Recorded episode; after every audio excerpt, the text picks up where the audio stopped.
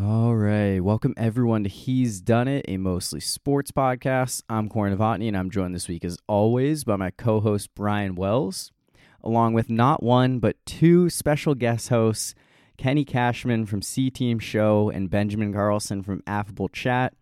We got all four of us together to kick off a new season of He's Done It, season five, something that I'd been wanting to do for a while, and it was great to get all of us together.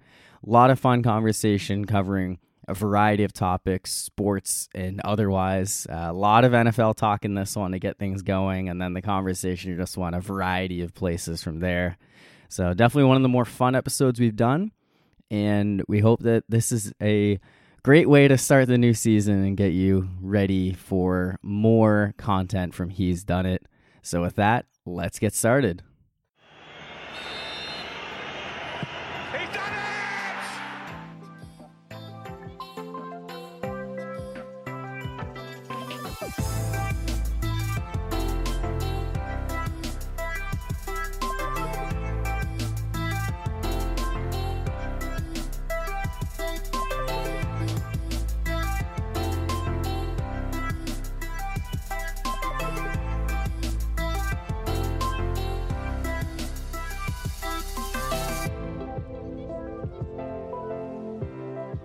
Would you guys rather be called Ben and Ken or Kenny and Benny?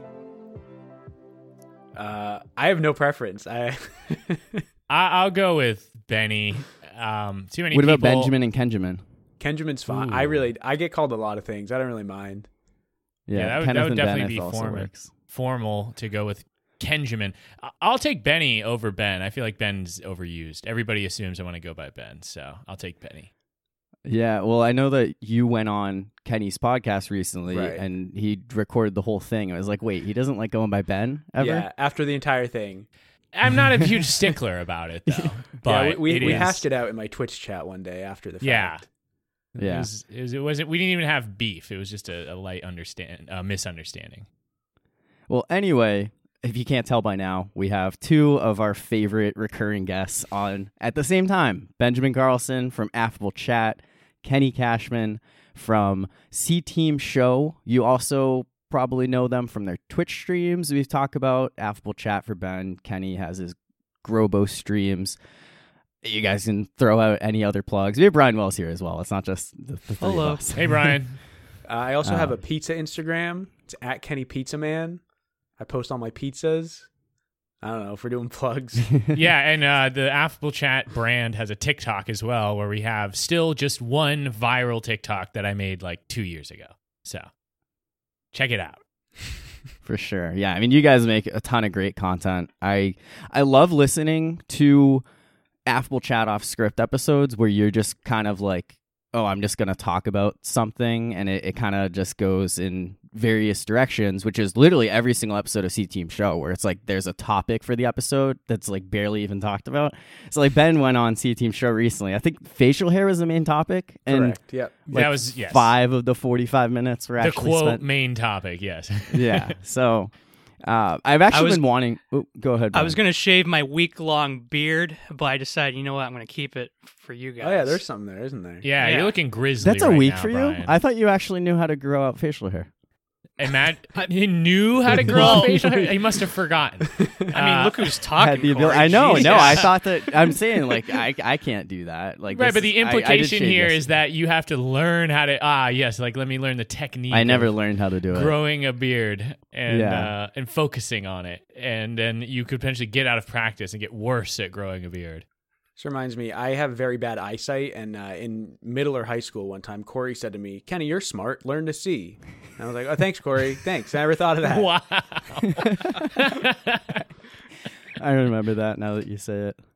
Uh, anyway, what were we talking about? Oh yeah. So anyway, I've been wanting to do this episode for a long time now. I think it first came in my head on a flight from North Carolina to New Hampshire, going back home for Thanksgiving, and I was listening to an episode of Affable Chat, and I was like, we had just had Kenny on. He's done it the week before, so I was like, wait, what if I do an episode of He's Done It with both Kenny and Ben on it? And you know, this was three months ago now. So I've been thinking of different ways of how we would do this. One suggestion that um, we talked about last time Kenny was on, he's done it a month ago, was just doing an episode that's only a top five, which was kind of like, well, we just spent an hour talking about Pixar with the three of us. If you throw a fourth person on, we could have like an hour and a half conversation.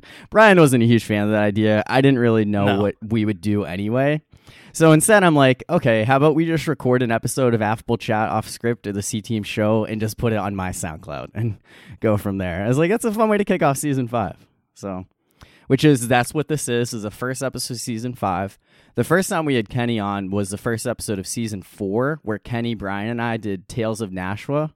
Um, I actually listened to that earlier today to kind of somewhat prepare for this, just because um, it's somewhat of an organic conversation that we're going for. You guys don't know any of the topics that I have planned, and I'm totally fine with you coming up with your own stuff, just the way the conversation goes. Uh, I think there are times where Brian and I maybe take ourselves a little too seriously with the sports stuff. So I've liked the idea of this being more of a casual thing rather than like, a, all right, give your opinion on all this stuff. So Yeah, I obviously try to take the sports stuff as seriously as possible. So is a cool change of pace. Well, I think that you guys have good journalistic integrity for the most part when it comes to sports. Uh, One of the things I like to do, it is definitely like self-centered or, or like vain but i like to go back to old episodes that i'm on and listen to my takes in and see how they hold up long term where you know there's old episodes of he's done it where i'm hating on josh allen and i'm like he'll never be a good quarterback you know? And then uh, that doesn't look so great now but it's interesting to just get those takes and uh, I think you two are very well researched. So when you guys have your opinions like that, you usually have a reason to, and um, it's interesting to see how that plays out long term. Like you're on the record, I guess is what I'm saying. Yeah, Yeah, I mean- and I think oh, I was just say we have a lot of terrible takes on the show, so you know, don't feel bad. It's the about nature Josh of Allen. sports, though, and I think I think the difference between you guys and like a Stephen A. Smith or like a Max Kellerman or insert you know mainstream Skip Bayless, yeah, yeah, whatever. Colin Cowherd, yeah. The difference is you guys are saying what you actually believe, as opposed to people who are like, you know, I I would actually make the case for Tom Brady being the worst quarterback of all time. If you look at his, if you look at his stats from this perspective, it's true that he's actually the worst player. It's like, okay. I don't need to have some sensationalized headline to get me interested in sports. I already care. So just tell me what you actually think. Yeah, I mean, I, like when I do my podcast, I there's no research. Uh, usually, it's it's similar to this, Corey, where either one person knows the topic because they decided to pick, or we'll just hit record and someone will say a word, and then we go. And it's it's a very different experience coming on here. And uh, typically, not today, but typically, I'll be doing research ahead of time. Whereas for my podcast, it's just like just be in the in the meeting in the meeting room. Uh, when we hit record and just start talking, we'll figure it out as we go. Yeah, and I, I, that's an approach I've wanted to do for a while. I think it's a fun way to go about it. Um, you know, I, I think I appreciate when there's a lot of research that goes into this, and we have really well informed stuff. And hopefully, we can do that. I think like most of the stuff I have prepared, I feel confident that at least one of you can have a conversation with me. Ideally, all three. Um, and I guess while we're on the topic of journalism and sports and our credentials, you know, as I think everyone's really excited about the NFL offseason, free agency, trades, quarterback rumors, you know, what's going to happen. But I'm also really interested as a fellow member of the sports media in what's going to happen with the broadcast teams because you had Troy Aikman leaving Fox to go to ESPN to be the Monday Night Football guy. Uh, apparently, well, I don't know if that's official, but apparently he's getting like a Tony Romo like contract. Which, side note, um, Brian might be the only one who gets this conversation, but Tony Romo is $18 million year contract. It might be like the Chris Davis of broadcast contracts at this point. how Wow. poorly it's kind of. Yeah, I mean he's he's definitely like I don't know. How do you guys? So feel you're saying it's a these big days? swing and a miss, is what you're saying. He was great when he first went on in like 2017 and 2018. I think a lot of people are getting sick of him pretty quickly. Oh yeah, I'm, I'm in the same. I'm in the same exact camp. No, with, I uh, agree. Like when he when he first came on, like everyone was talking about how he would he would say stuff and then like it would happen. He would he would call stuff out so like ahead of time so often. And now he just annoys me. And I think he always annoyed me, but it was like I could look past it and be like, yeah, I don't like him. I am a little annoyed that I'm listening to him. But, you know, he's good at what he's doing. And now he's just annoying to me.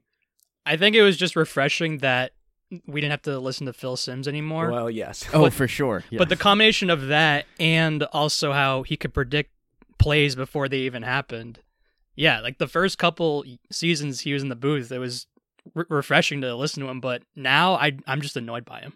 So okay, so I'm hearing this annoyed by, but what exactly? Give me some evidence of him being annoying because I, I do think it's cool for him to be some sort of play Nostradamus and be able to predict what's about to happen. But I'm not going to require my commentators to be able to tell the future. Like, what what is the what is the issue with Tony Romo uh, lately that he's has made it There so are- annoying?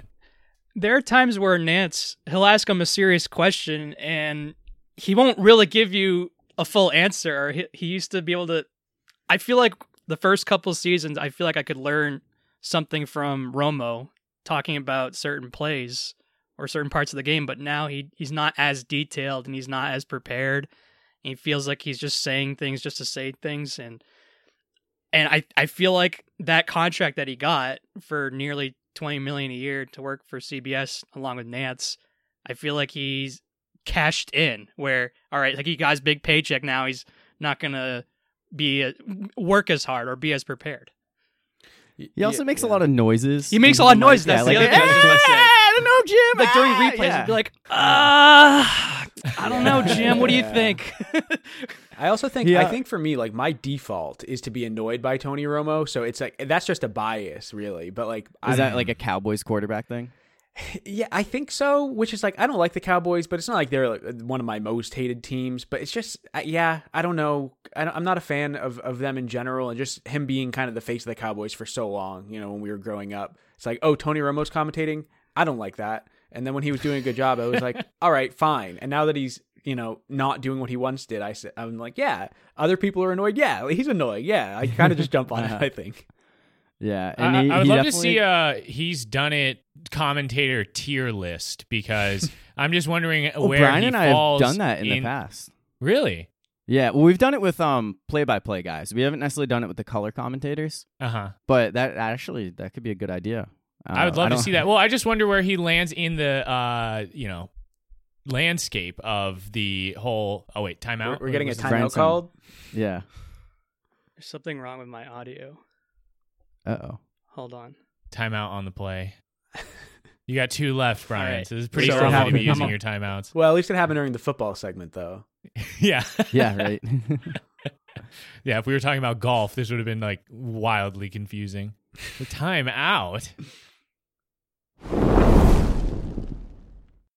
And that's an, another thing. The the color was different than it usually was. it's Like, is it my? Is it even recording Yeah. me right now? Yeah, yeah. Like, So okay. But we now should it's a good. different color, and it's it's everything how it looks as usual. So And, and I remember what we were talking about. We were talking about you guys making a tier list for uh, commentators, and for me, it's not about really. I, I, I, unless somebody is doing something terrible, most commentators to me are kind of this the same. You know, I, I for the most part are looking for them to clarify on really obscure stuff that like rules I don't know about. Like if somebody's going for a two point conversion and then it gets intercepted and then somebody fumbles it and then somebody I don't know like if there's like a weird uh, it's not a good example but if there's like a weird situation where I don't even know the rules of football I'm looking for them to come through otherwise I pretty much know what's going on and I just don't need them to be stupid Jason Witten stands out to me as what a terrible commentator can be Yes. and beyond that like you, you can get mad about what's his name saying now here's a guy too much Colin okay, Cowherd, okay. yeah. Can we? Or, Yeah. uh, c- c- Collinsworth, not Colin yeah. Cowherd um, what's his name Chris Collinsworth. Chris Collinsworth. Yeah. Chris. Collinsworth yeah yeah I just want to while, while we're here, while we're all here, I, the the whole like here's a guy is is a huge meme. It's like you know everyone's talking about that, whatever. But I have noticed other people in sports do that a lot too. Corey and Brian, you do that on your podcast. Not not necessarily like here's a guy, but like the the the specific. You won't be like oh you know this team is good. You'll be like this is a team that is good. And like, Mhm. and, and you guys, you, like, it's it's not just you guys, but it's a lot of people in sports, and I don't know if that comes from Collinsworth or or what, but that's like a thing. yeah, Yeah, I- totally I, don't know. I don't. I've never understood the hatred for Chris Collinsworth. Oh, I I, hate it. don't get Don't get it. me wrong. I, I know, and I, I don't I don't get it. Like I think a lot of people. So like Brian is very anti Joe Buck, and or at least was. I think he's growing on him. I think a I've lot grown of people on him, just- but I used to be super Yeah. anti. And I- I think he comes lot of- off as really bland, but I've grown on him more now than I used to. he also gets blamed and accused of hating every team. Like everyone Right, says, "Oh, yeah. Joe Buck hates this team," which I I think it's just he doesn't show positive bias, so everything is just perceived as negative. Uh, but I guess yeah, going back to Troy Aikman, he's been teamed up with Joe Buck for a long time. There is a lot of rumors about him going to Amazon pairing with Al Michaels, which by the way, one of my preseason hot takes was uh Chris Collinsworth and Al Michaels would both be retiring after the Super Bowl. Doesn't sound like that one's coming true, but at least they're they're no longer going to be teamed up together in NBC. Michaels' contract is up. He's going somewhere, potentially with Troy Aikman to ESPN Monday Night Football. I guess. What are your thoughts on on Aikman? I guess. Like, are you excited about him because Monday Night Football booth has been it's been pretty rough ever since Jon Gruden stopped sending you know racial slurs and sexist stuff to his colleagues to become head coach of the Oakland It is disappointing. He used to be a great commentator on Monday Night Football, but it's sad to find out that during the games he was sending racist emails and text messages. Um, that's really frustrating that he was doing that whi- even while he was speaking about completely different subjects. Um, And I will, I agree. Monday Night Football has not been as good since he left. I am just waiting. I just want them to implement a feature where I can turn off the commentators. I don't need to hear them. Yeah, I just absolutely. I want I still want to hear the sounds of the game. I want to hear the crowd and everything. So I don't want to just put it on mute, but like I don't need them talking to me. So I like Aikman, but I, I think him being on Monday night is kind of weird for me because Monday Night Football, it's kind of a casual game for me where I, I'll have it on in the background. I'm not as focused in as Sunday games, Sunday afternoon games, Sunday night games. But so so Aikman, the combination of Aikman being as serious of a commentator as he is, being on the Monday night uh, game where we've had some. It's an upgrade. Don't get me wrong. It's an upgrade over for sure. Jason Witten, no doubt about it. And Booger McFarland. Booger McFarland. Oh my God. So Ben really did not like Jason when I did not like Booger McFarland. He's the one who drove me nuts of, out of anybody. America, this is the best running back in the whole league. America, America, this is the best so and so. Enough with the America booger. Um, so he's the one who drove me nuts the most. And then the one they have right now is Steve Levy. Uh, is it Brian Griese? Yeah, Brian Griese and Louis Riddick. Yeah, Uh-huh. those guys are fine. And then the Manning cast, I really liked it at first, but now I think it's kind of a joke. But and then I Why? think they do. I don't know. It just it was cool at first. It was a cool. It was cool at first. I enjoyed it at first, but now I don't know. I, I feel like Peyton carries Eli most of the time. I feel like Eli doesn't even want to be there. Yeah, I think that's also just Eli's personality. I mean, you've seen like all Or the, the memes. Yeah, right. Exactly. just like open face, uh, you know, looking like an idiot on the sideline. I think the Manning cast makes this even more interesting that ESPN is shelling out all this money reportedly to Troy Aikman when they have half of their viewers or you know what a sub number of their viewers just watching Peyton and Eli broadcast instead. So I and that I think they're signed through 2024. So Do they That's, broadcast uh, every Monday Night Football game? not every Monday Night Football. They did about. I think they get ten They games They did a about year. half of them, maybe a little bit more than half. But Yeah. yeah. They they took some breaks. hmm So I think that's like an interesting wrinkle. But I, I do get it. Where like Monday Night Football is. It's not like a big show like it used to be. So the I, maybe the idea if Al Michaels and Troy Aikman are doing the games on ABC, then it'll be much bigger than it it has been. But I'm uh yeah it's I don't that know. I like I like both those guys. So because of that, I like it when they're broadcasting the biggest games of the week. hmm Like, like the, the game of the week, uh, the 4:30 slate on Fox, America's or game of the week. America's game of the week, and then you have the Sunday night game on NBC, of course, with Al Michaels. You guys seem So to ha- understand those things a lot better than me. Is America's game of the week somehow like on there's they do some sort of calculus and they're like this is mathematically America's game of the week or do they just pick a 4:30 game and say eh, it's Yeah, America's they'll put- game That's of the what week. Fox does. Every well, no, every 425 game on Fox is America's game of the week. Even when it's like you know Packers Bucs is like the big game, they'll still say Cardinals Seahawks is America's game of the week or whatever. Like it, it doesn't right. matter if they're in that time slot. Okay. what they started to do for those 425 games is they would lower the scoreboard graphic so that way people watching on red zone they'd be able to see the score but they wouldn't be able to see the details in terms of like the time in the game because they want people watching the fox broadcast they want to get the money they want the viewers they don't want people watching red zone but i think most people just overlooked it Yeah, Um, well, the, the price. Yeah, the price of not watching Red Zone is so astronomically high in the sense that you have to watch ads. Imagine getting a like seven hours of no ads versus an ad every five minutes just so that you can get little extra graphics. No way. That's no decision at all. I'm taking Red Zone every time. But but backing up a little bit, what is you guys' favorite time of the week to watch football? Like, is it Monday night?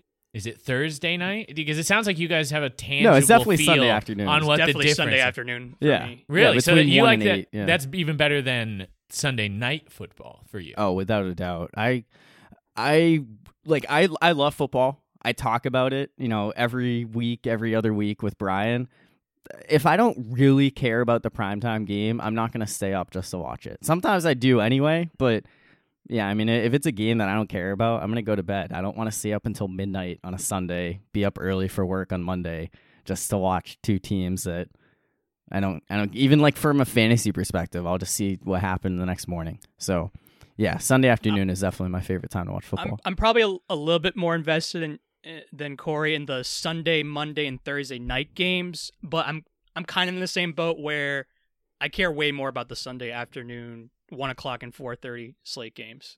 While the other the other slates, it's there'll be a lot of times where I will watch to the end, uh, but there'll be times where it's like if I don't really care, then yeah, maybe I'll I'll you know go to bed at halftime or or watch a movie or something. Yeah. I do like the night games because they do like the if I don't care about the afternoon games, the, the night like a night game doesn't get in the way of the day. If it's like, oh, I want to watch Mhm. one game today and it's the night game, it's like, okay, well, I have the whole day. And because I go to a lot of the Patriots games, I miss like when they're at one o'clock, I miss at least half of the late afternoon games. But the night games, typically, I get to see them. Um, but it's also like I usually just during football season, Sunday, the whole day for me is football. Like if it's if there's not a Mhm. Patriots game, then I watch one of each. Uh, I usually do just do one like one game at one, one game at four, and then the night game. I don't I don't do red zone typically. Um, I I just love seeing those ads. I love seeing AT&T commercials over and over and over again until I die. It's great. Oh my gosh! It's a lot of Baker Mayfield Yeah. progressive commercials. Love that yeah, for so you. great. But I, I don't know. I just I love this idea that football has like a different essence depending on what time it's being played. I mean, look no further than Carrie Underwood getting inspired to write her original smash hit waiting all day for Sunday night where she expresses her deep uh you know uh fanhood for football on a Sunday night. So You've changed I, my mind. Actually, I hate Sunday night football. the fact that they did, like picked up that song and made it the theme song of Sunday Night fo- uh, Football is like a true American dream. Like she just had a passion, and like now look at her. So um, you know she's not the original waiting all day for Sunday night artist, right? Faith Hill It's- was doing it's it a for cover? years. Yeah, she took over for Faith Hill. Faith Hill was the first one. who Well, did that. well, congratulations to. Faith Hill. Yeah, I actually, I, I mean, I'm joking. Obviously, the the show that wrote the song, but she Yeah. like she covers it. But I will Uh-huh. ask you this: um, Have you ever been to Sunday Night Football? Like watched it in person? I've been to Yeah. one NFL game and it was at one o'clock. So, I definitely no. think night games have a different energy in the Absolutely. stadium. Certainly, yeah. I went to. I mean, I've been at. I've been at. I've been fortunate enough to go to a lot of football games, a lot of Patriots games. So I've been to many night games, um, and I think there's a different energy. But also this year, I went to the the Buccaneers Monday Night Football game against the Giants, which you know wasn't wasn't a great game. It was it was closer than it should have been for a lot of it, but I don't know if it was the if the Buccaneers do something different or if it was because it was a Monday night game, but like the energy was electric. Like it felt like I was at a party and there just happened to be a football game there. You know, so that was and I also I'd been to I'd been to night games at, for the Patriots in in recent times as well. I went, you know, the the Patriots Buccaneers game was was a night game, but that was I, that one was was it was a difficult situation for me to be in there. I didn't really know what to do with myself. But yeah, I, I think night games have a different different energy when you're there. Certainly. Yeah, I've I've They been definitely to do in college. So No, But yeah. agreed. Um, and I've been to Thursday night football, and I've been to a couple Monday night footballs, and then I've been to Sunday afternoon football, and I just have the the the uh, you know st- I still have to get to Sunday night football. That's the one type of football I, I still haven't seen in person, and um, I mean it seems like it's it's one of the most epic. Uh, I I always felt like Sunday night football was the primetime game. Like it, it- there's like and again, I also value primetime games as like they're in prime time. Uh, in my mind, the whole nation is watching those games. If you're on, if it's one o'clock or four o'clock, you got all the rest of the NFL to compete with. Right. So, like, I, I always felt like those were the like the premier games. Well, I also think there's like be- because the primetime games are usually you know games between teams that are good that are going to be competitive with each other. It's like I don't- I've I feel like I've been conditioned to think that they matter more. So even if it's like a middle of the season game, that it's going to matter if it's played at one o'clock or eight o'clock. If it's a night game, it's like this is a big game, and I think that there's some truth to that because, like I say, typically it is two good teams, but um, I don't know. I think that I think that the N- the way the NFL has presented primetime games has an impact. Like I say, at least when you're there, when you're watching on TV, Right. Yeah, it's like oh, it's you know it's later here, and if they show aerial shots, it's dark, but the stadium looks pretty much the same because they have the lights on. Um, Right. But yeah, being there, I think it's it's an entirely different feel. So I'm actually convinced that games played at night would play out differently if they were played during the day. I, yeah, no, I I don't disagree. Like there, there's so many times where like if the Steelers lose on like Sunday night football, I'm like this would have been totally different if this game was at one o'clock instead of at eight o'clock at night. I don't know if that's just me like getting my head, but I, I just feel like there's something weird about primetime. No, I'd imagine players know know in their heads that okay, this is a big game. Everyone is now watching this Right. game because there's no other games on. It's Mhm. just our game.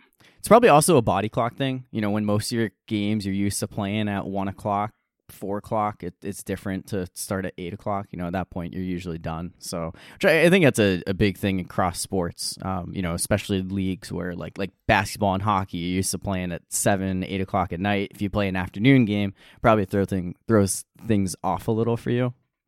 But yeah. Anyway, that, I mean, uh, this conversation has gone on a lot longer than I expected to, and I was like, "Yeah, let's talk about Monday Night Football and Troy Aikman." Uh, Well, I mean, you talk. Yeah. I have something I would love to get, especially this group of people's opinion on. So Okay. PFF Bet uh, tweeted out a little while ago Tom Brady is plus 200 to join the San Francisco 49ers. And I did I'm- want to talk about that. With As you. a I'm definitely. uh, I think so. Um, I am definitely in the 49ers echo chamber. Basically, any player that like shows even the slightest bit of resistance to their current employment status uh, in the NFL, there is going to be some 49ers fan that creates a jersey swap and they're like, do you think like such and such player would like be a good move for the 49ers to acquire? So stuff like this just bounces right off of me. But for you guys, what do you think? Is there any credibility to the idea that Tom Brady would unretire and join the San Francisco 49ers?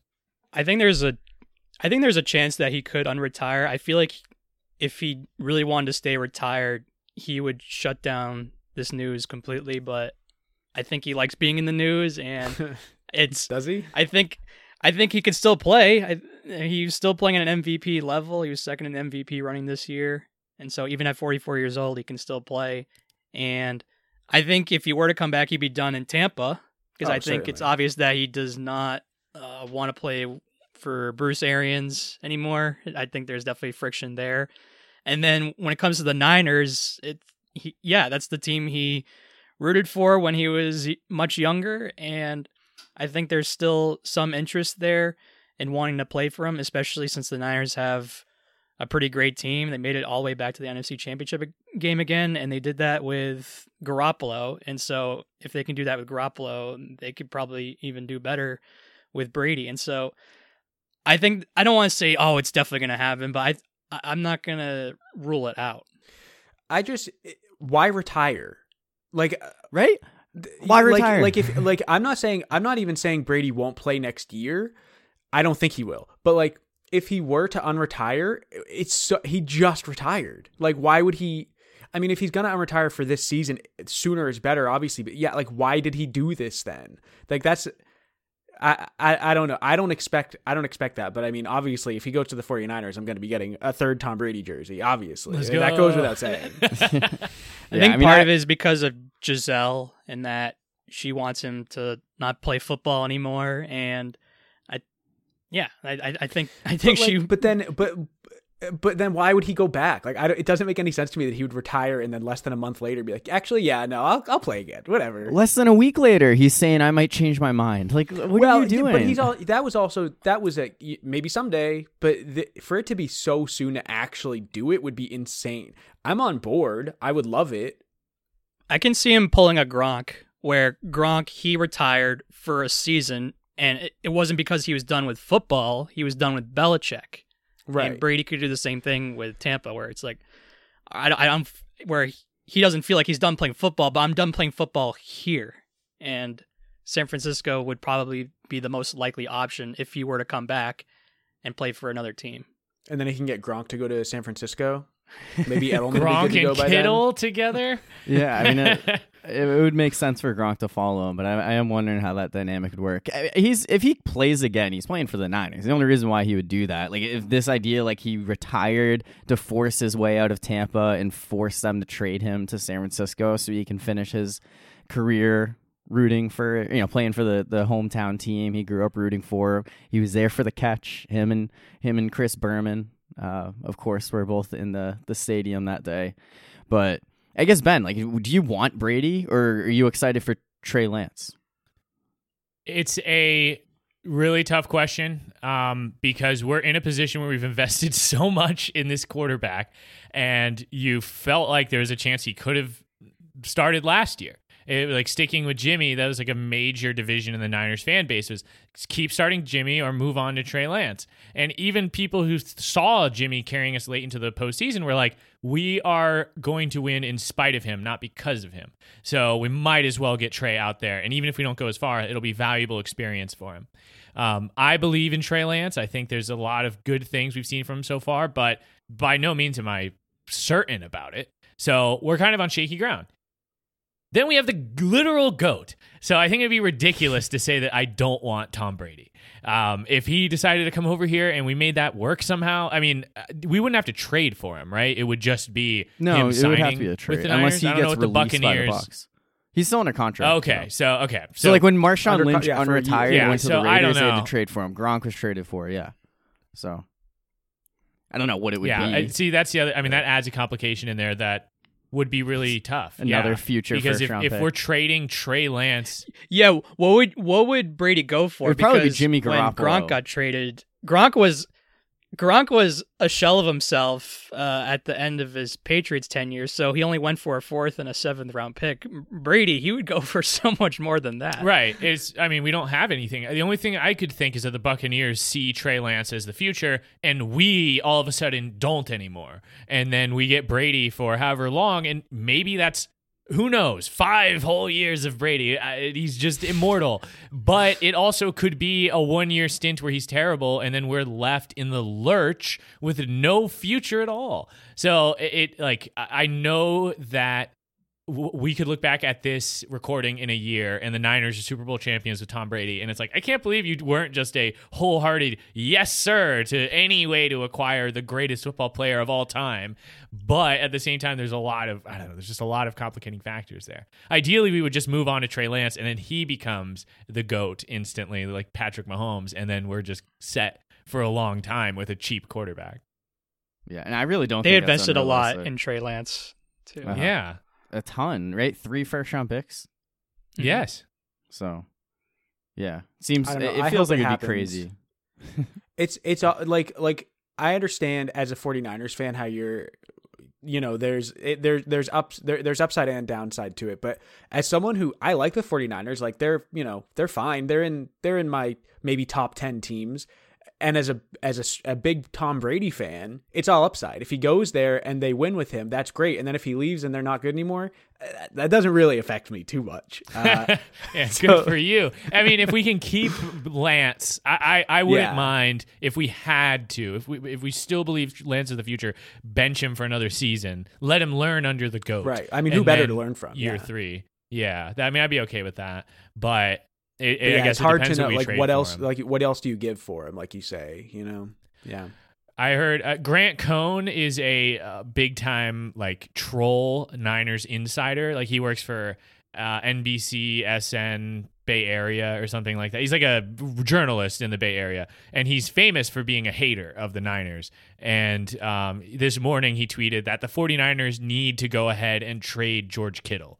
Like it's it's time to trade George Kittle because like again he's implying that George Kittle's value is about to drop off a cliff and it's time to get rid of him.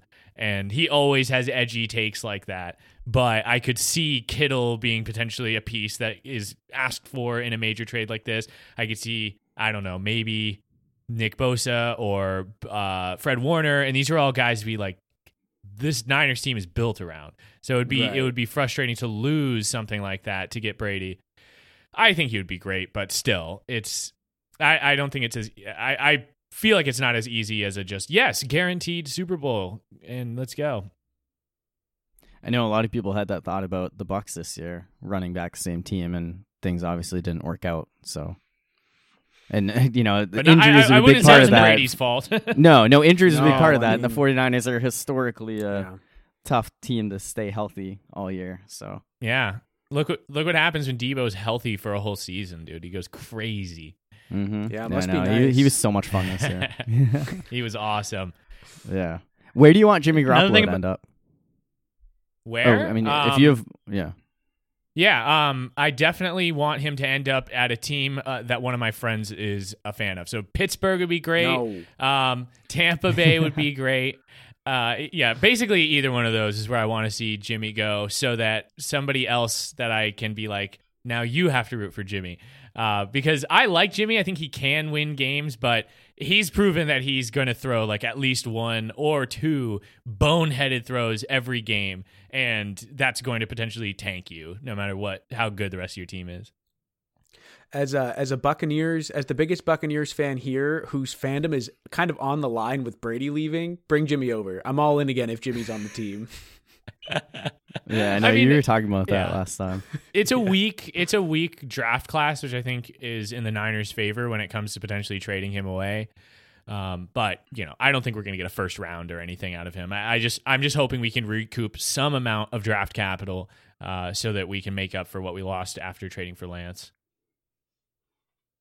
Yeah, I mean, I, I think he's at least a third round pick. My my hesitation with the Steelers is just twenty five million dollar cap hit plus a mid round pick. The Steelers don't have a lot of draft capital. They do have a lot of salary cap space, but offensive line is a problem. Defense has some holes. Like two key receiver, uh, Juju and James Washington are both free agents. So either you bring them back or you you bring in someone else to replace them, and that's either going to be free agency the draft, defense, Terrell Edmunds, uh, Joe Haden, Ahkello Witherspoon, they're all free agents. You're either spending money to bring them back or spending money to replace them or draft picks. So I, I don't want Mason Rudolph to be the quarterback, but I, I would prefer him over like giving up a lot of value and cap space for a guy like Jimmy Garoppolo or Carson Wentz. And you, it just ascends more like Derek Carr, giving up two first round picks for Derek Carr. No thanks. Two first round picks for Aaron Rodgers at 38 years old. He can't even win a playoff game with a loaded Packers team. Like, no, I'm I'm all set on him. So,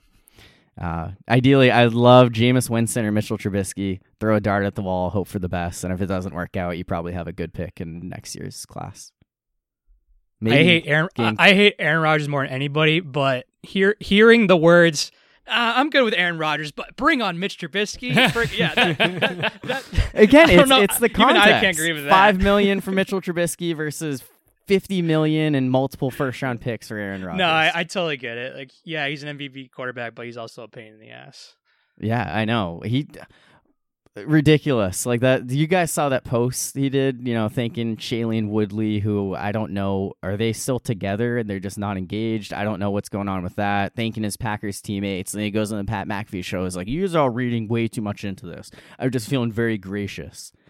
I, don't. can't I don't know guy what you're talking about. I think Shailene Woodley was in The Fault in Our Stars. I want to say that's about They were She engaged. the yeah. my. I I knew they You were didn't know that? engaged. I didn't know they Okay. weren't anymore. Yeah, I mean, that, yeah. Supposedly they've broken up.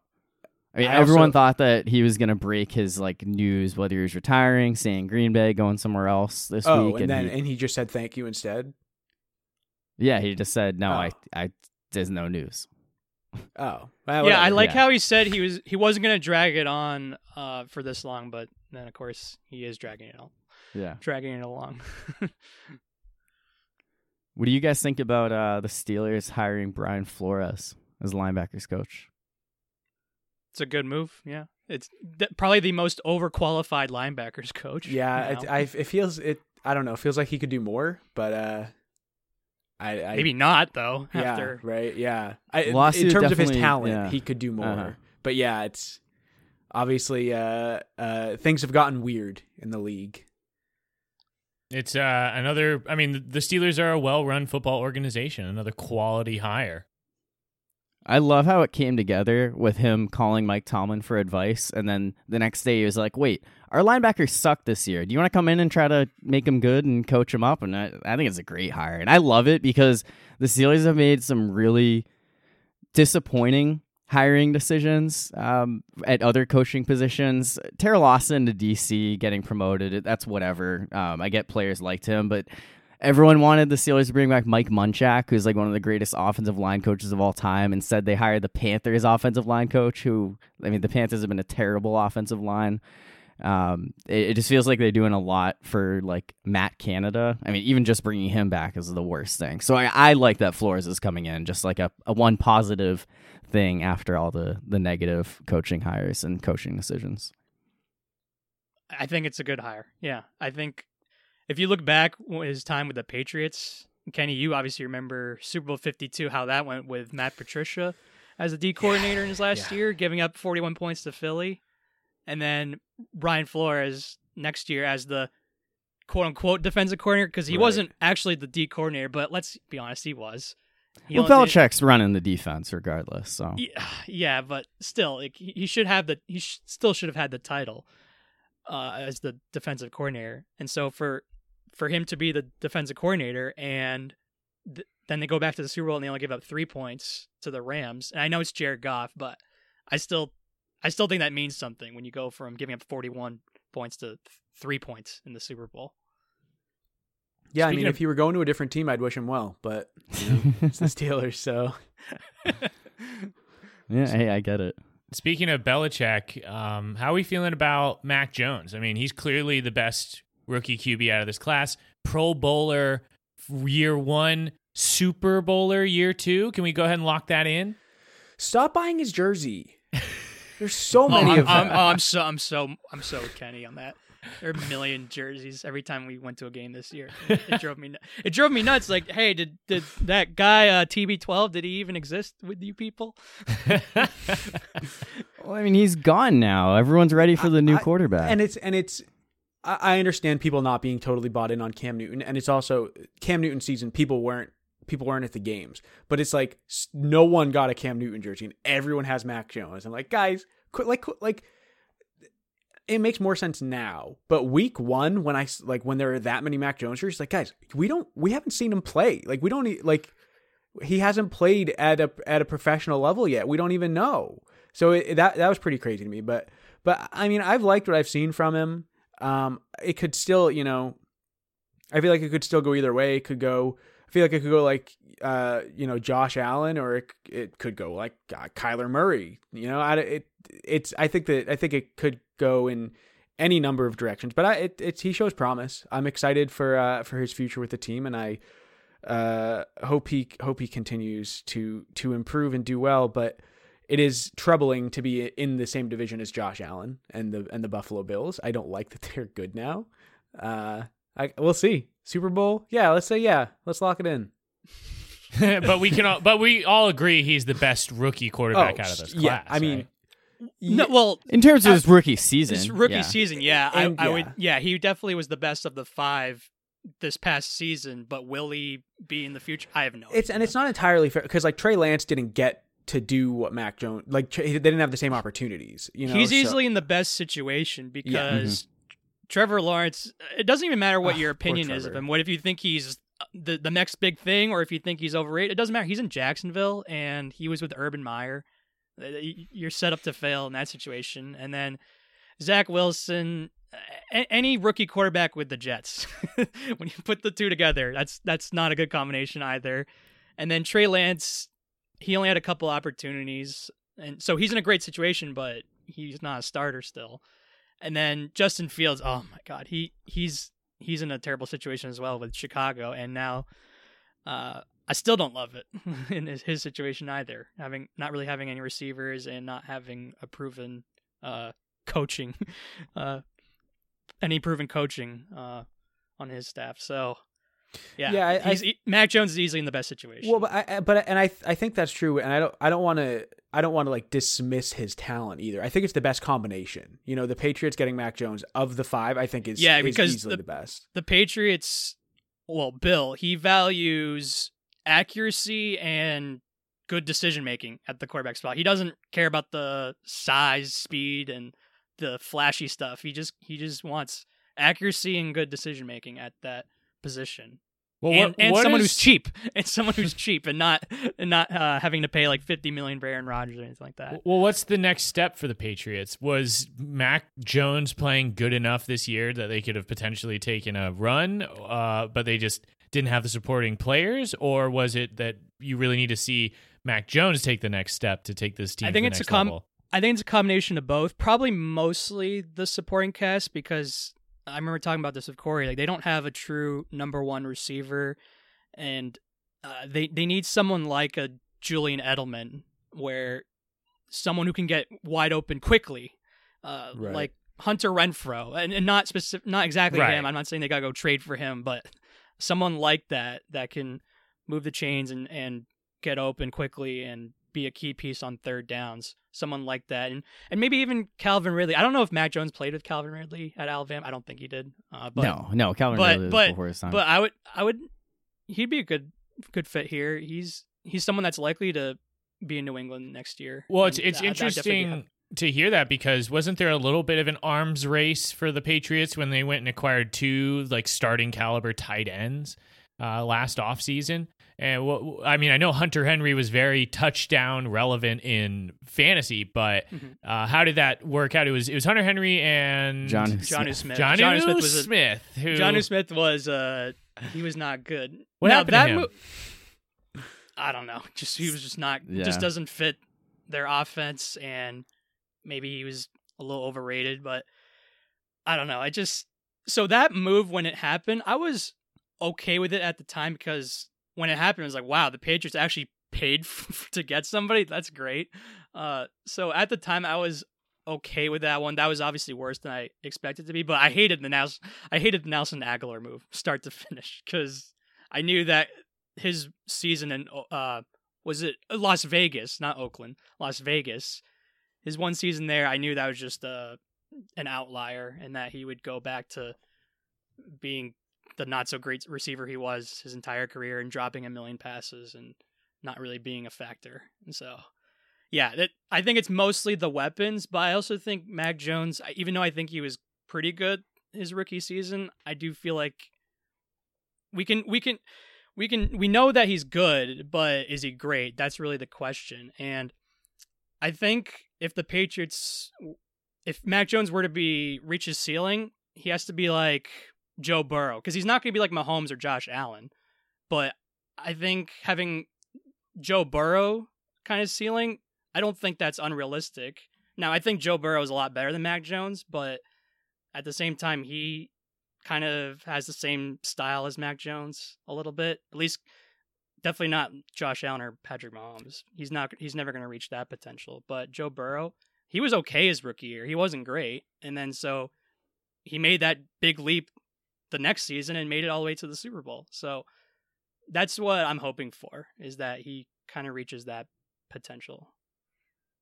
I just want uh I want a Futurama style what if machine where I can watch the whole season where they kept Edelman, where Edelman was able to play with uh with Mac Jones, or if they got Deebo Samuel instead of N'Keal Harry. You know, I, I, so many I- I- opportunities. You know, Pretty much every time Corey and I are talking about the Patriots, I always just randomly bring up, oh, you know, it'd be nice if they didn't draft N'Keal Harry. It they hurts. drafted It Deebo. or hurts He's got that year Brown. four bump coming. He's ready to, Oh my to finally break out. I He's am still mad about when they called him out of bounds at Gillette when he would have when he would have gotten that touchdown. But you know, I Uh, I can't use that to say he's any good. One of the most ridiculous things I've ever heard was you saying that the NFL should automatically review every single play because of that non They should. touchdown call. They should. That was insane. They should.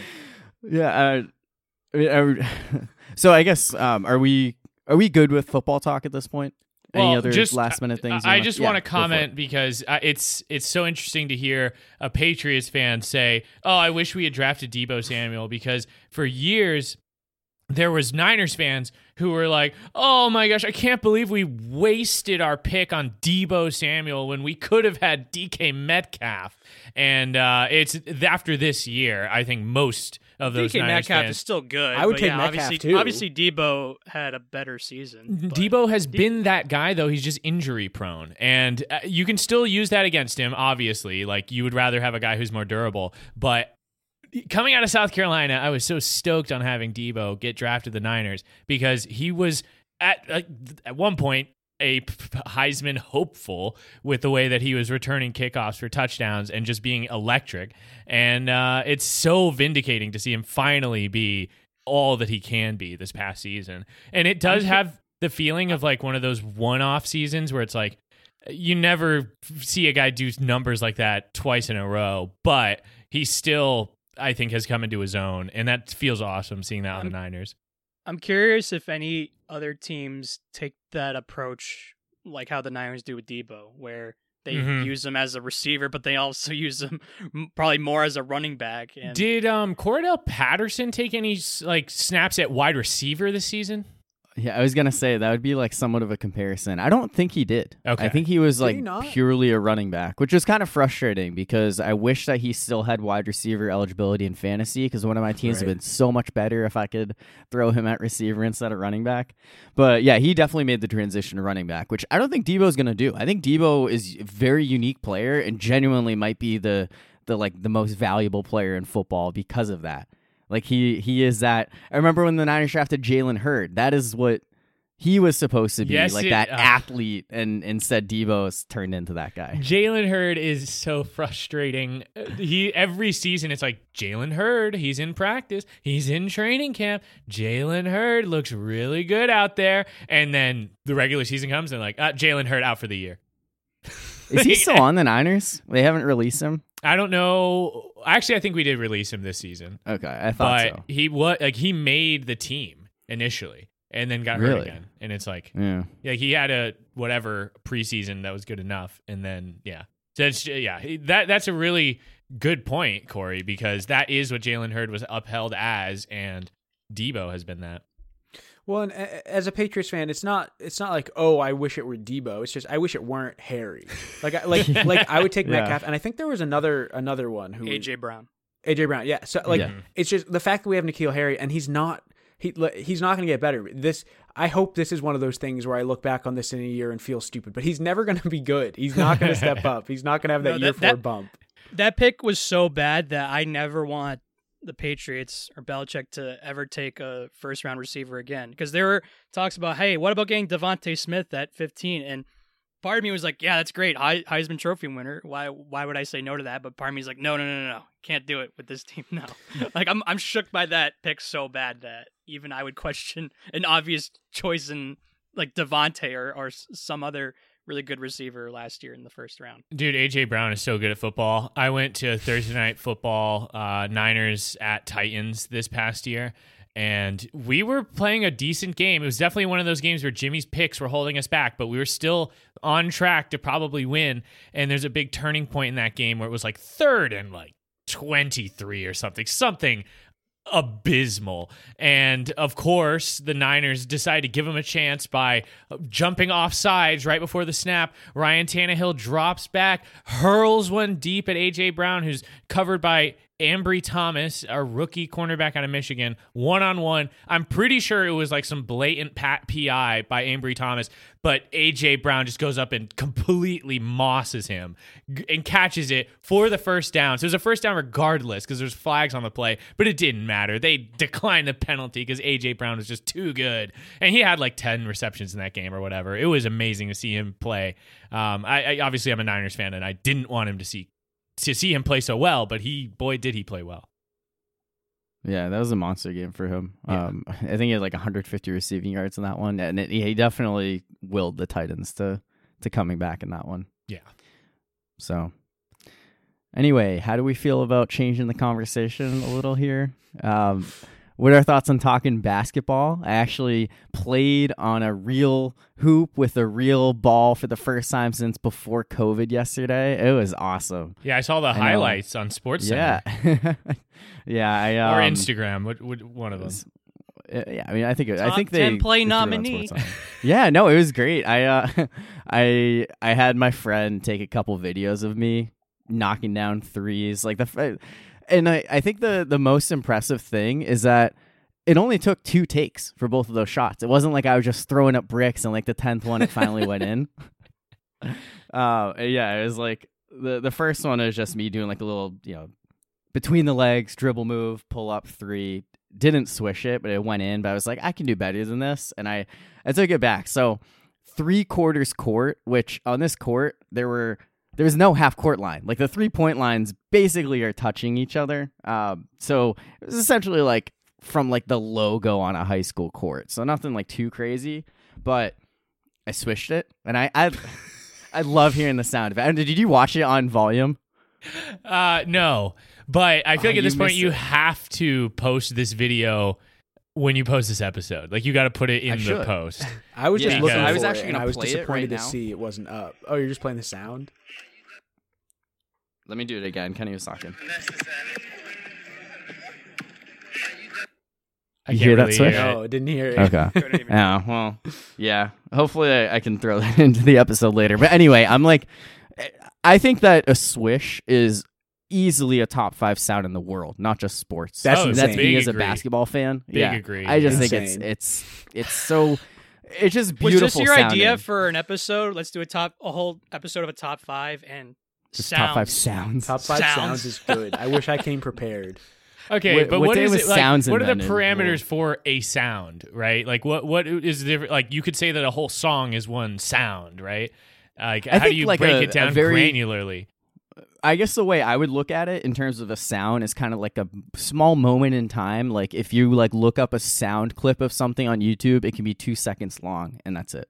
Right, that's Unless what it it, does, like, can be, right? But couldn't Yes. it also feasibly be like It five hours more. long? It could be, but I guess the way I'm looking at it is just like a quick, quick thing, like a Okay, like top five quick boom. sounds. Yeah, yeah. Okay, anyway, um, so Ben, you know, we had this conversation before. I did confirm that you are an Oklahoma City Thunder fan still. yeah, which, and like, I, I, I just figured go on you were. record and say that I'm offended that you would even ask if I'm still an Oklahoma City fair. Thunder fan. Come Yeah. on. I I'm yeah, just because they suck doesn't mean that I'm just gonna oh, I like the Milwaukee Bucks now. Uh, you know, because they won a championship. So that, does that sound like me, Corey? None of No, my teams doesn't. have ever won anything. I Not didn't in my think lifetime, you would at least. switch to a different team. I just wasn't sure if you've like lost interest in that. Dude, Josh anything, Giddey not is- living in Oklahoma City. He's that dude. I mean, I, I don't really watch. I'll be honest. I'm not really watching Thunder games live. I'm not watching any NBA games live, really. But I do go on YouTube and watch highlights when they win. and um, Josh Giddey is looking really, really promising. A lot of people were hating on that pick, but I think he's been he's been really solid. So anyway, are you excited for LeBron and Bronny James to team up on the Thunder in 2024? Why is it the Thunder for specifically? Because he So he He specifically because we're complimented bad? Sam Presti. complimented Sam Presti. Yeah, during a press Oh, conference. Okay. and I think that the intention was the Thunder have four first round picks in 2024. They have the most, they have the highest odds to use one of them on his son. So I think that that's the logic everyone's putting together. Uh, so Kenny, I, I don't know if I- I you're think- aware. I didn't know he had a any of son. this. You didn't see Space Jam 2? yeah, do I you didn't see see Space, Space Jam Jam 2? No, I didn't see Space Jam 2. You didn't even see commercials for it? Uh, no, The I, whole I- plot was his I try son- to avoid commercials. So Space Jam 2 is actually the forgotten son, right? Not Bronny. It's supposed to be his other son who's more Well, like- his like real sons aren't in the movie. Just like No, in Space Jam but it's- 1, it's not his actual kids either um, who are in the movie. But it's uh yeah, it's it's the other son, the one who doesn't play basketball really or doesn't like basketball that is the main character. He likes video games uh in Space Jam too. 2. I thought So I anyway, thought Space Jam was about like uh, the, uh, people playing basketball against cartoon characters. I didn't know there was more to it. No, it's mostly cartoon characters playing basketball against other cartoon characters, but there is one person, which is LeBron James uh, in Space Jam 2, and it's Michael Jordan in the first one. And then sometimes it's Bill Murray. And What? uh, and it, well, the second one has a lot Newman more from people, Seinfeld people. as well. Yeah, Although Newman he's, from- he doesn't. Did he actually play? Wayne play? Knight is He his didn't name. play. Yeah, Wayne Knight. He did end up in the cartoon world, but he didn't actually play in the game. Bill Murray Yeah. did suit up. Yeah. Um, Wayne Knight is like the assistant that's supposed to be like Michael's handler because it's during Mm-hmm. the baseball era of, of Michael Jordan. So he's not even playing basketball anymore. And uh, it's great comedic uh, performance from, from Wayne Knight. He's great. Yeah, it was all about his comeback to the NBA. I don't know like how the timeline actually played out. I, I think he had already come back, and it was kind of like, this is how it happened. This Wait, cartoon this is the first version one? of it. Yeah. Okay, Yeah, the first I one. Did, I did listen to it was like a 45 minute uh audio mashup of Hamilton songs and Space Jam songs and dialogue and that felt like I watched the movie. It was very good. It was it was a lot of effort went into it. It was good. okay. Well, the move both movies are really really simple. It's like uh, this NBA player gets sucked into either the Toon world in the first one or the video game universe realm. It's it's actually not even video game. It's the Warner Brothers IP world, and it's so disgusting how they just advertise for their intellectual property the entire movie. It's like, did you know that Warner Brothers owns The Matrix? Did you know that Warner Brothers owns Casablanca? Like, you should just pause this movie and go watch our other movies on HBO Max, by the way. That's what this movie's really about, is trying to convince you to watch our other stuff. Stay with Warner Brothers, continue to buy our stuff. Like, Batman, uh, Superman, like, it's just. So so in your face, and it has This is how Kenny knows about this because he Do saw I? the yeah you, you saw the the YouTube preview or heard people talking about it. I think Brian Wells he posted it. I, I don't. There's another Brian. Anyway, he posted it in our GroupMe for fantasy football, and you're like, "Oh, the Iron Giant is in this. I have to see it now." I might have I might have No, dumped dude, that memory. this is April. It is disgusting. last year, no, no, no. It's not even like they. It's like wow, they have freaking Christian Bale um, reprising his role as Batman, or they brought Heath Ledger back from the dead, and the Joker is dunking on LeBron James. It's people who like are just dressed up as these characters rooting on the game. So you've got characters who would never root for a basketball game standing there and you're supposed to see that and be like this is good. They've got the guys from Clockwork Orange, the guys who do ultra violence, the the guys who go out and murder people for fun are on the sidelines like woohoo go Looney Tunes. you know it's like well, this if you don't recognize this IP, you get nothing out of this. And if you do recognize this IP, it damages the IP. It cheapens it. So uh, it's it is a absolutely offensive movie. Um, you should watch it if you uh, like want to watch a bad movie. I, I love I have hearing not that seen the second one, and I don't know if I want to. I I liked the first one. I liked it more than Corey because Yeah. Corey did not sound like he didn't. no, Didn't didn't the first one have wasn't like slavery a plot point? Like there was like a Yes. race that was yes, enslaved. yes, yeah, the yes, you're right, aliens that- were yeah. Insane. enslaving. I- when I heard that in Looney Tunes. Slamilton, I was blown away. I, I was like, "What the heck?" Slamilton. yeah, that's what it was called. Love that. Yeah. No, I, I watched it um, on a flight to Las Vegas a few years ago, and I wasn't impressed. I it felt like What one or two? one. One, it, and it, that's one where I love Michael Jordan. I was like, I mean, it's fine, but like, I don't, I think it's overhyped. Was basically my takeaway of it, and that was the first time I'd watched it all the way through in years. So Yeah.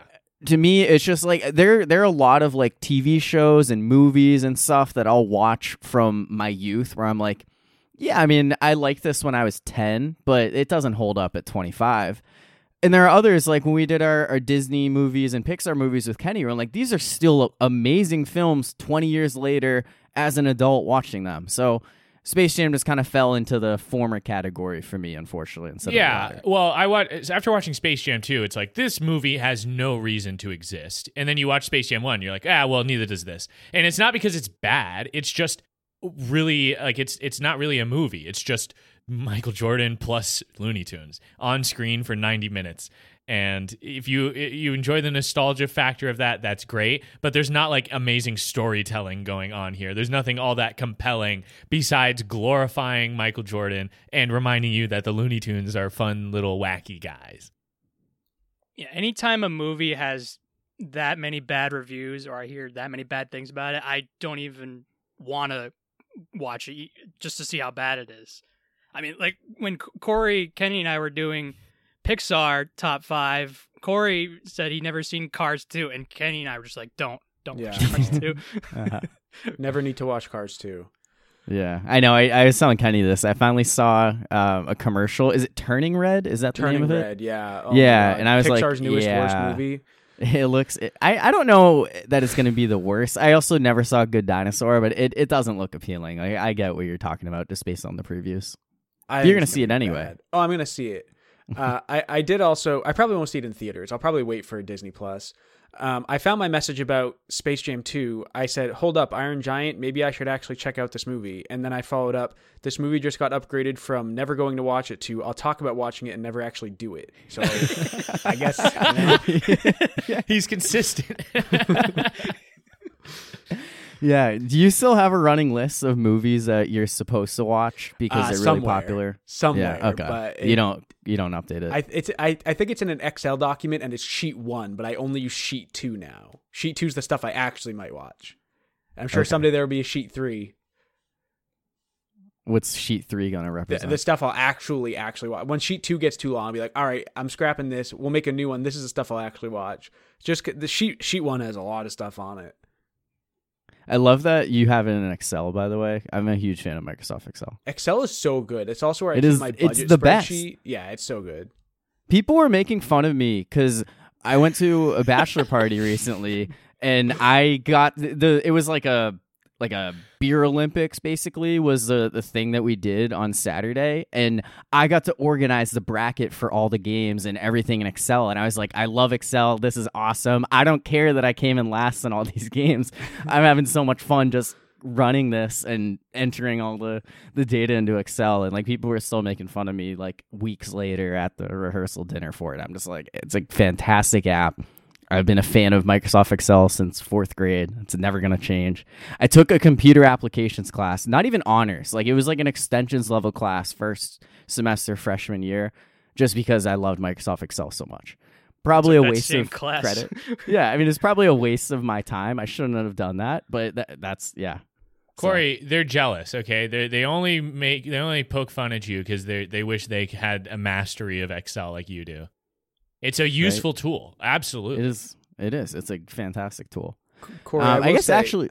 Yep. Well, Oh, if, no, yeah, If, keep if I if I'd been there, I would have also made fun of you. But I'm on your side. I would have just I would have just pretended to not be.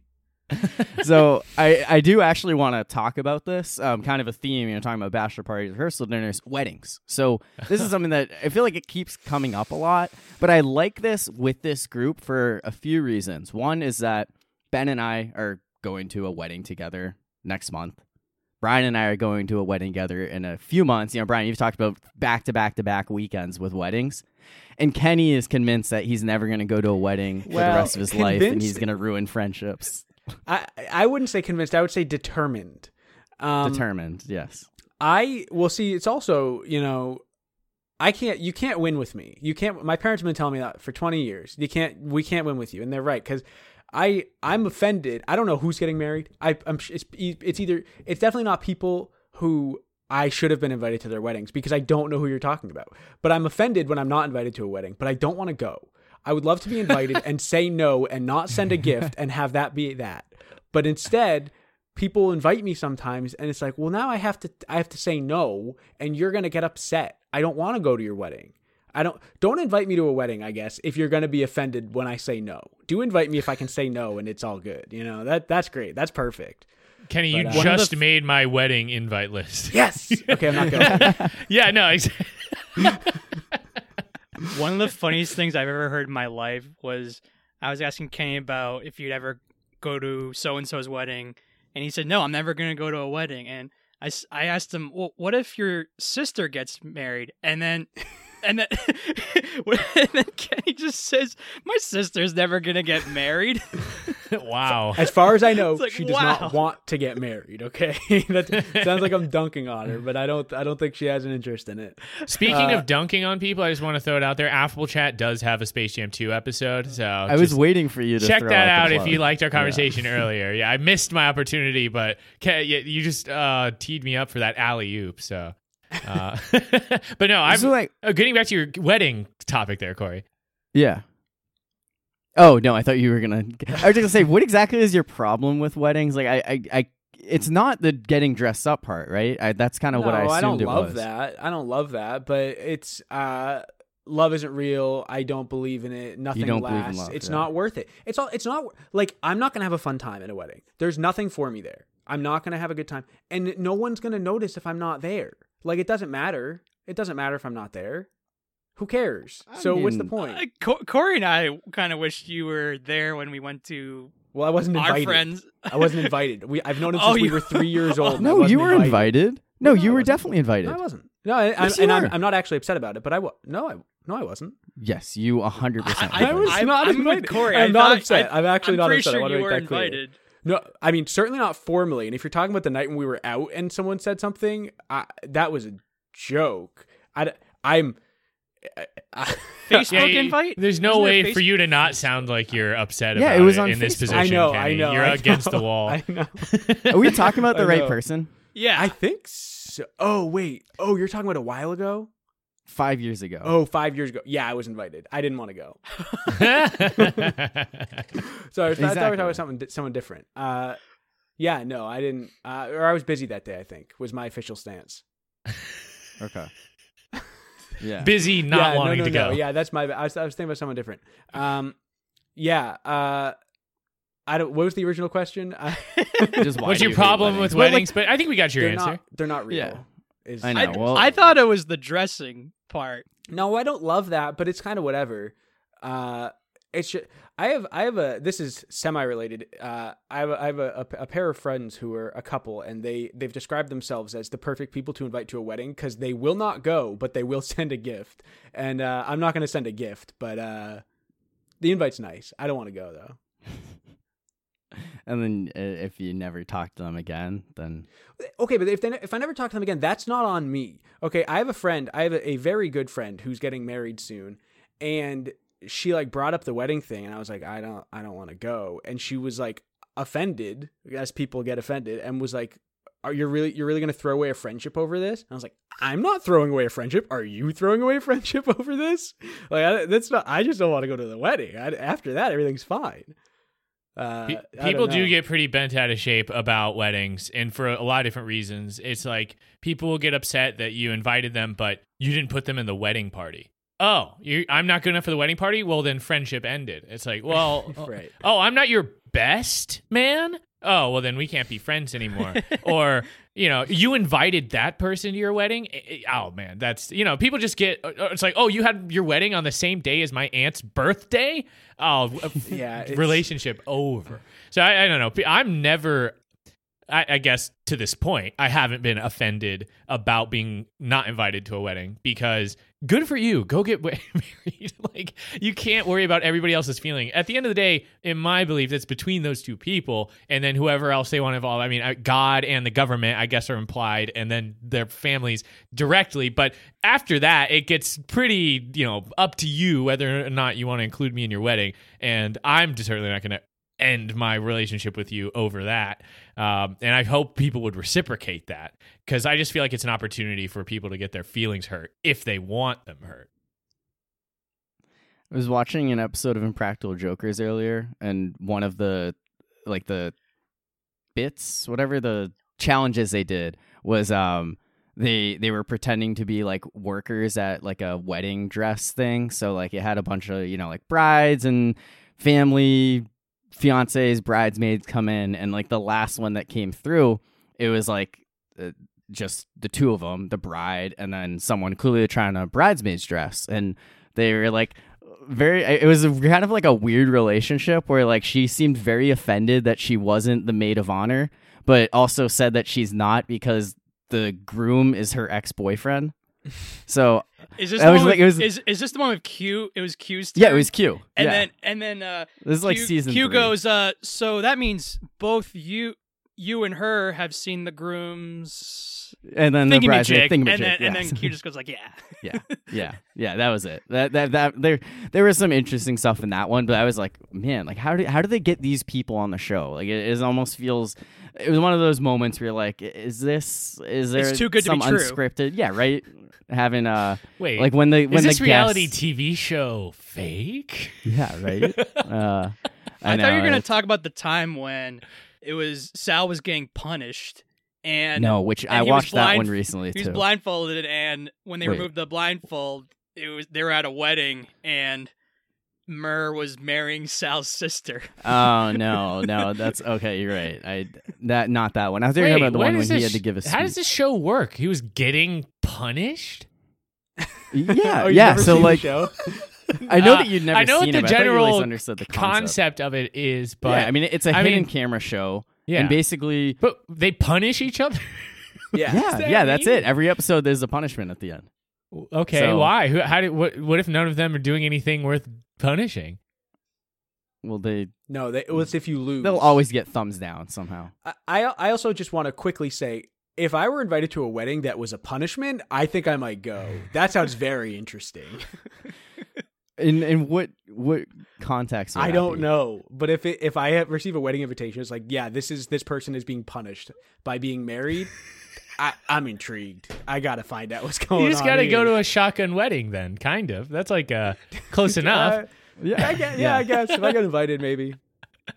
Yeah. I um I imagine recently imagine found being out. upfront about a shotgun wedding. Like you're invited to a shotgun wedding. Like Greg and Alice are getting married, and there's like a picture of Alice's dad with a shotgun on like Oh, the, the- invitation. The invitation should just be shotgun shaped. I would say. oh, that would be festive, yeah. And then uh, and then then like they have that as part of the ceremony. The dad like walks down the aisle with the or the groom walks down the aisle with the dad at his like back with a shotgun, and like he he keeps it pointed at him the idea, until yeah. the uh. idea. no, I know, I know what a shotgun wedding. Literally I didn't know is, that right? until And- recently. I actually learned it from The Office when You think it was getting Jim made a, joke about Pam's dad. it's when two shotguns shotgun. get married. That's how you get more guns. no, I just I didn't know why they called it that. And I was like, that makes so much sense now that it's like yeah, literal shotgun. Like you got her pregnant, you're marrying her now. But And then the, Yeah. the flower girl has like a basket full of bullets, and she just like throws that's them so in the good. air, and she's coming down the aisle. and then the, the instead of a bouquet, the grenade pulls a or the the the uh, bride pulls a pin on a grenade and throws it behind her. All right, so now it's a bloodbath. yeah, that's this is like the red wedding from Game of well, Thrones. Well, no, everybody now. you know tries to get out of the way, or some brave the hero dives on the grenade, and then they're the next Takes one ones for the team. to die. Jeez. uh, so so Kenny, you I know you were a big fan of How I Met Your Mother back in the day. Uh, I, You watched it. I have you watched seen the whole every thing. episode. Yes. Have you been watching How I Met Your Father on no, Hulu? not even one second of it. Another based decision from Kenny. Let's go. Dude, why why uh why should anybody watch that Corey? It is so bad. No one should watch Wait, that. who's in I it? just Is it Hilary Duff? it's Hilary Duff, yeah. I it's like Hilary her. Duff. Josh Peck is in it too. So it's oh, like I like Lizzie that too. McGuire. And, I'm not gonna watch it. no, it's not. It's not. I'm not. It's not worth it. Um, it's uh, it has a laugh track. Like Wow. it's it's 2022 and it has a laugh track. Did the original show have a laugh track? yeah, in 2005 it had a laugh track. I, I will say I you know that that decision makes makes some sense with the original show having a laugh track, but like they it feels like they way missed the mark. When did that original show end? Ten years ago? Nine years ago? 2014, so Yeah. eight years. Okay, eight years ago. It, ju- it if it didn't happen in the next like two to three years, they shouldn't have bothered. What's the connection with the original show though? Like who's the father in this case? We don't Why know yet. Why did Or they not get who, the- not literally who, but like what is his relation to the characters? Like uh, or like what's so the, the, it's it's not like related to the initial show. That's like, crazy. Yeah, I mean, it, well, like it why is is, but David it's Henrie not. not in it? Like I the, don't know the who theme the- song is the So, same. so they're just except it- copying the the format. Is it's a story where they spend Sort a of. long, like way too much pretext to the time Yeah, where to they explain. actually meet the parental figure, and then they ruin it at the end. Like that's the format of the show. So that's kind of like what Oh my god, the ending of the original show was so bad. Yeah, if you're gonna remake How I Met Your Mother uh, into How I Met Your Father, you have to make sure that the ending is really disappointing and shitty. If it's more than one season, I I'll be very surprised. Like I can't imagine that this has it, it does well because it, it it's like formatted like a network TV show, but it's buried on Hulu. It makes zero sense to me Um, why they. It, it it was on my front page of Hulu. I will say. I scrolled But again, right like past in it, terms of, it feels like the target audience is, of course, fans of How I Met Your Mother. But I feel like this is a show that if it would be somewhat successful if it was on like CBS, Yeah. like the initial show was. yeah, yeah. but it, it's i mean hulu i guess maybe i'm just I, I have this mindset that hulu is for maybe more sophisticated people you know not not people who are watching cable tv Yeah, that's so. I, I yeah i don't know if that's the right way to to phrase that but no i i think it's really bad Wait, are I- you guys I- are you guys logging on to Hulu.com and looking at what it's like recommending for you? no, I just I saw it when I was going to watch something else. yeah well because Yeah. it just I came pretty out much I don't know, never ever ago. do that. Like I almost always know what I want to watch when I. Usually, the reason I'm on a particular like platform is because it's got the thing I'm intending to watch. Yeah, and I intended to watch How I Met Your Mother because I, I mean I've talked about it in the past. I was a huge fan of the original show. Um, I was hopeful that this one would be good, and it's just I, I'm disappointed. And like this last episode, it might be my breaking point. I don't know if I I feel like I'm gonna keep watching it because I'm like sucked in, but it's more like hate watching it at this point. Are they releasing week to week? Yeah, it's week to week. That It okay, sucks. in, what You can't even binge it. what are they doing? I don't know. It's it's it's awful. Um, well, hold on. Are you guys just anti week to week? No, pl- like for format? this show, I think no, that Okay, this, for this you okay. show. have to put this out so people can binge it because I think people are going Mhm. to lose interest. Yeah, yeah yeah i mean it, it's just i don't know it's just not it's not good like the it's corny is a big issue Well, the I mean, original it- show is also corny. yeah but like it, it it's just it, it just seems ridiculous to basically do the show from 15 years ago today the original show did have a lot of gr- of great stuff, though. I will say, like it did It, it has a similar level collapse as Game of Thrones, um, where it's like, oh my gosh, I, I almost wish The I didn't watch this was- at all. yeah. But there's a, like, the Lawyered was good. Like, there's a certain time in my life where I really appreciated the sentiment of like, uh, it was legend, wait for it, dairy. Now I think that's incredibly cringe. Don't ever say that. But back then it was kind of cool Okay, yeah. Like um a- and the uh instead of smoking weed they would eat sandwiches. Yeah, like there was yeah. a lot of like jokes that that show did that were hilarious. Um but uh, yeah i mean so i don't want us to just be completely negative about that show. There was a time in my life where i really did like how I, how i met your mother. There was a span of like two months that I was really into it because before the last season came out, my uh, someone I knew in college was like, "This show is so good," and I binge watched all of it in like two months, and then I watched the last season live week to week, uh, and I really enjoyed. What was it? Nine seasons total. yeah I really enjoyed eight seasons of it then. mm-hmm. Uh, the last one was was atrocious. It was terrible, and especially the last episode was so bad. Um, but I also don't like the person who introduced me to it now, so it, that has kind of soured it a little bit extra for me too. and that's that's happened for a few things with you 'Cause that's not the first time i've heard that I, Yeah. I don't think it's even the first time you said that on the podcast Probably Do we, not. need, do we need to know the story of why you don't like this? Oh, no, how did you meet need- that person Uh, I lived with them. I lived with them, and then I didn't live with them, and then I lived with them again, and that's where things went Oh. south. Okay. Right. It turns out that you actually never was- stopped living with them. They you told them to move out. They said okay, and then you found them uh, Yeah. They were still living with me in my head. I just didn't yeah. know. rent free. Yeah. It was just like there were a lot of little things that I didn't really that I like looked past when we lived together, and then and then when we lived together the second time, I was like, I don't know. I guess I'd raised my standards. I'd lived alone for Mhm. a little bit, and so after living alone for a little bit, I was like, oh, I miss this person not being here. Uh, and a lot of stuff happened. It was a whole thing, but yeah, h- I, you know, they they loved how I met your mother, and so sometimes, you know, you mention you mention specific jokes like uh, like lawyered and stuff. It's like I hear that person saying it in my head. I'm like, I don't need you in my head. Get out. Sick of you. You used to say boats, boats, boats a lot, too. I used to say a lot of things. Yeah. Biscuits. Uh, I said Yeah. biscuits again the other day for the first time in a while. It felt weird. Yeah, I don't know if um, we didn't talk about this on the Tales of Nashua, but we talked about Brian's birthday senior year, Kenny's birthday senior year. Brian and I both brought biscuits for for Kenny as a as a gift. Except yeah, we he bought KFC biscuits, right? And I Yeah. bought like a Pillsbury biscuits. Right. yeah. Co- Corey and I. What's so funny is that we talked about the idea of getting biscuits, but we didn't actually say that's what we are going to get, and that's what Okay, we I didn't know up- that we even talked about it. We yeah. talked about it, but we didn't actually say, "Oh, I'm gonna get biscuits." Where are you gonna get? It wasn't like that. It was just like, "Hey, wh- wh- what are you gonna get for Kenny for his birthday?" Like, "Oh, biscuits. That could be a good idea. Like, oh yeah, I love the KFC ones, and that's why I bought. That's why. I, but before I went to Kenny's house, uh, right before I went to Kenny's house, I got uh, I went to KFC and bought the giant, large uh, bucket of biscuits. Have you ever been to Biscuits are Bojangles? I Brian. never. I Is don't- that a I- southern no. thing? I have not been. Yeah, Bojangles. yeah. Their biscuits are a million times better than KFC's. Would you agree, Ben? yeah, they've got. I mean, they're definitely pretty good. I don't know if I would put my like any money on it, uh, but You guys, I like you guys remember the uh, restaurant Red Lobster? It used to be in the. I've never been to a Red Lobster, but yeah, okay, I'm so- familiar with it. So for Corey and Kenny, you you guys obviously know where Smokey Bones is. The Mhm. Red Lobster used to be at that location and then closed Yes. down for Smokey Bones. And I remember when I went there when I was a lot younger, the food was whatever, but the biscuits were amazing there. That's what I've always heard is Yeah. uh, the cheddar biscuits. Yep. Bi- cheddar Bay biscuits, or whatever they Mhm. call them. Ben, have you been to a Red Lobster before?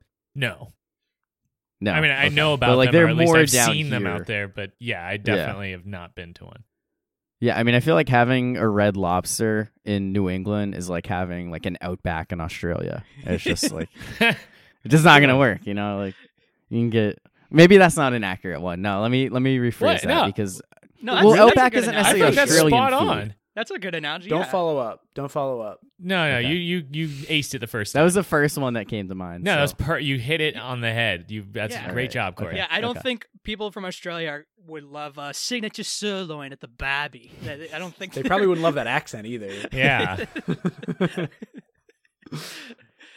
um, I was looking looking for this. So, uh, my uh, in addition to like getting Kenny biscuits, I, I assume I got you something else, like a more legitimate birthday gift. But I, um, yeah, I, I, I just looking at the bag that I made for him. Um, so it was it was a Hollister bag with like a male model shirtless at a beach. And um, I mean, it you know, bad radio, but Ben, if you're if you're interested, what I did was I left the H, but I just put "Happy Birthday" in like a similar font to Hollister, and I made it um, you know more more child friendly by putting pics of Kenny from graduation and some other time over the man's nipples. Uh, unless something has changed recently, that bag is still in my parents' basement. Good, yeah, I haven't seen it in a while. Um, Kenny, did you ever uh, hang up that, uh, that? So the other gift I got Kenny that day not just the KFC biscuits, but I also got him a poster, and it was this giant Friends poster uh, of of everyone on the show. Yeah, did, you ever I- hang that poster up? I did. I had a, I had quite a few posters in my in freshman year in college. Uh, I had uh, I had that one. I had a Spider-Man one. I had one of uh, Sheldon saying "Bazinga" from The Big Bang Theory. I'm not proud of all of these posters. Well, I Um, I specifically bought that one because during that time you you would always tweet or Yeah, post yeah. stuff about like, oh, look at me with all my friends, and then it's just the, the friends cast, and then like maybe you on the side. yeah, yeah, I, I did. I put that up uh, in in my freshman year, but most of my most of the posters didn't make it past freshman year. I think, uh, and I remember being ridiculed my sophomore year when I lived alone. Someone came to visit my apartment and told me I lived in a prison cell because I had nothing on the walls, and I was like, I, I don't need anything. I'm living here for like four months. This is fine. Yeah, I um I actually intentionally have nothing on the walls in my bedroom because I live by myself in a two bedroom apartment and that room is just for sleeping. So there's That's- no reason to sense. have yeah, I'd get distracted if I had like a really hilarious Bazinga poster on the wall. I'd spend the whole night chuckling, you know, about how funny that show is and not sleeping. I often did. Yeah. Yeah. I um so I I used to live with a roommate and he moved out so I just kept the two bedroom apartment to myself and I moved my bed into his old room because in my room I'm, I'm in now it's my office, my podcast work room. It has four windows. His room only has one window and he has blackout curtains on it so I was like, "Oh, it'll be way easier to sleep in there because I won't get woken up early on a Saturday morning by the sun." And I like I put a couple of not posters, but like I have a lot of like pictures, like frame stuff. I moved a couple things in there just to kind of have something on the wall, but I also have um so it was a Steelers Heinz Field puzzle that my mom got me during the pandemic, like early days, May 2020. I finally decided to do the puzzle in February 2021. And I like shortly after doing it, um like the the puzzle glue, I, I can't remember the the word for it, but I made it so I could frame it and then I just I, I was lazy when it came to buying a frame and finally my mom bought a frame for me in October 2021. So this was 6 months after no, 8 months after the puzzle and I- I put it in the frame. I had some friends over help me do it, and I just threw it on the floor, and it's just been sitting on my bedroom floor four months later, and I don't know if it's ever gonna go up on the wall. I don't really get framing puzzles. Like if I if I want to if I want that, wh- I would just want the picture that the puzzle is of. Like a puzzle is, it's just a it's just a bad picture once a you put hundred it times together. more work. I just Yeah, didn't know what to do with it. Like Once- they're fun to put together to me, but like when when it's done and you look at it, it's like, well, this is ugly. It's cut into a bunch of little pieces. It is, but like, what what am I supposed to do? Just put it back in the box and throw it away? Well, that's why, that's why, uh, you yeah yeah. I guess you put it back in the box. Give it to someone else. They can do it. Trade puzzles. Yeah, do you wanna- puzzle trading? It's a too late at business this point. idea. It's It probably together. already exists, and if it doesn't, cut this because I'll make it. Okay. Have you have you heard of a clear puzzle? I heard of that the other day. No. Oh my gosh, that sounds sounds horrible. unbearable.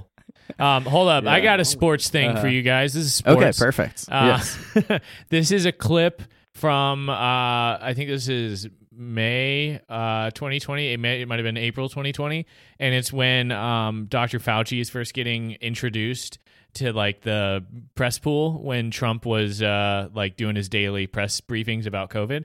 And listen to what he says about Anthony Fauci's sports career.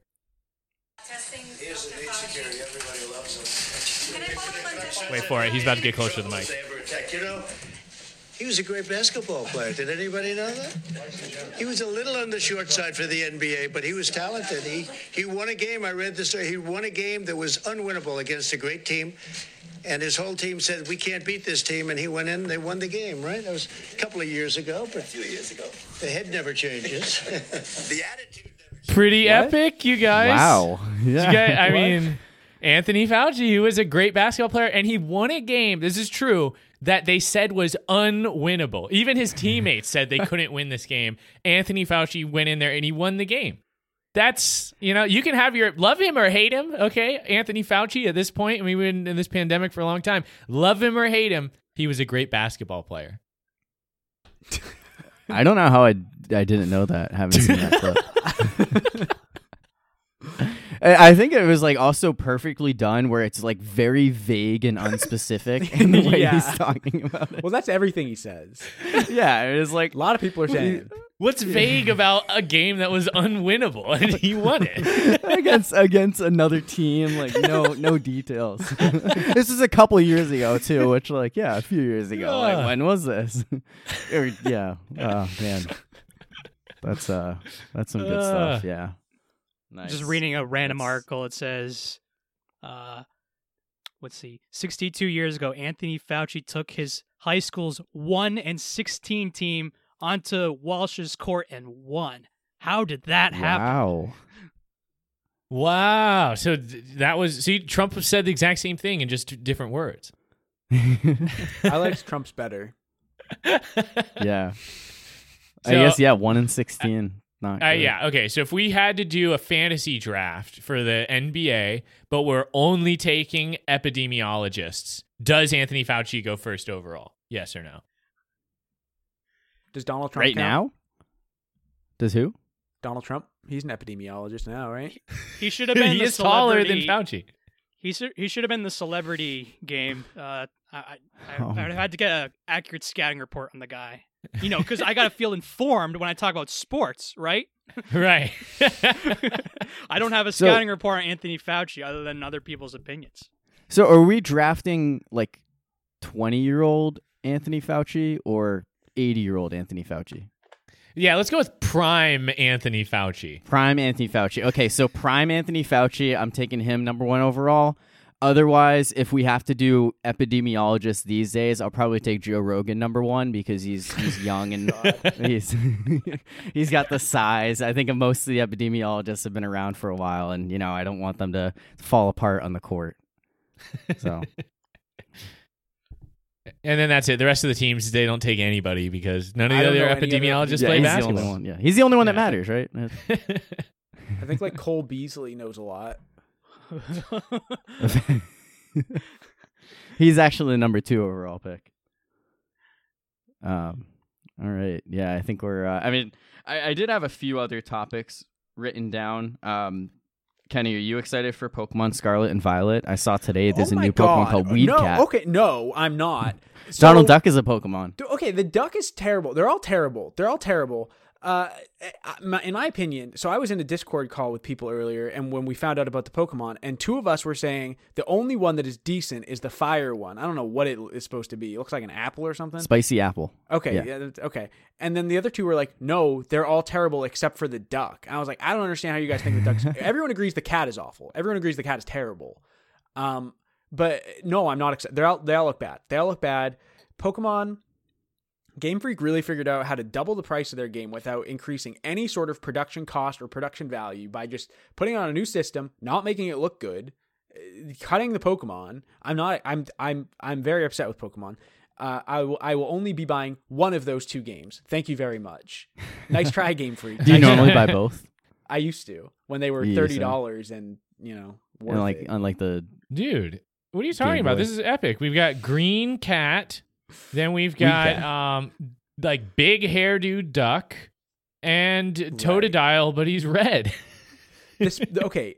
I mean it's also like like the first forms you know they are what they are. Maybe they'll get better. Spicy apple i think is the best one so far personally. Uh the, the duck is the duck is terrible but i think i think that they all have potential to be better but i don't have a lot of confidence based on what i've seen in years past i would say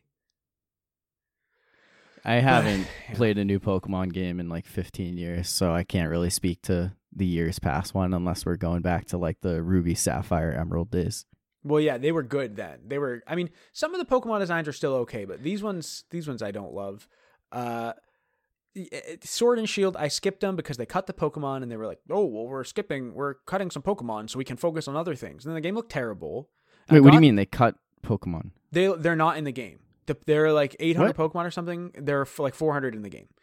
Um, and it's not like, oh, you can't find them in the wild. That's fine. You can't transfer them. You can't transfer them over, which is insane.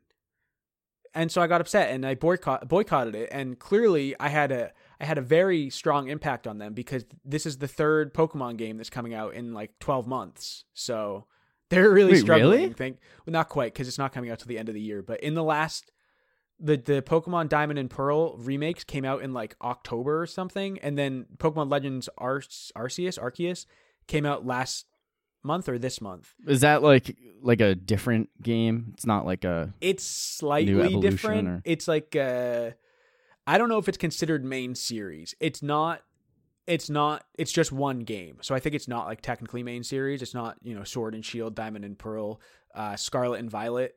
Um so I uh, but so it's kind of a spin-off thing, but it just the the Sword and Shield cutting all the Pokemon and then making the game look bad really got to me. Just uh, all they have to do, all they have to do is put all the Pokemon in the game.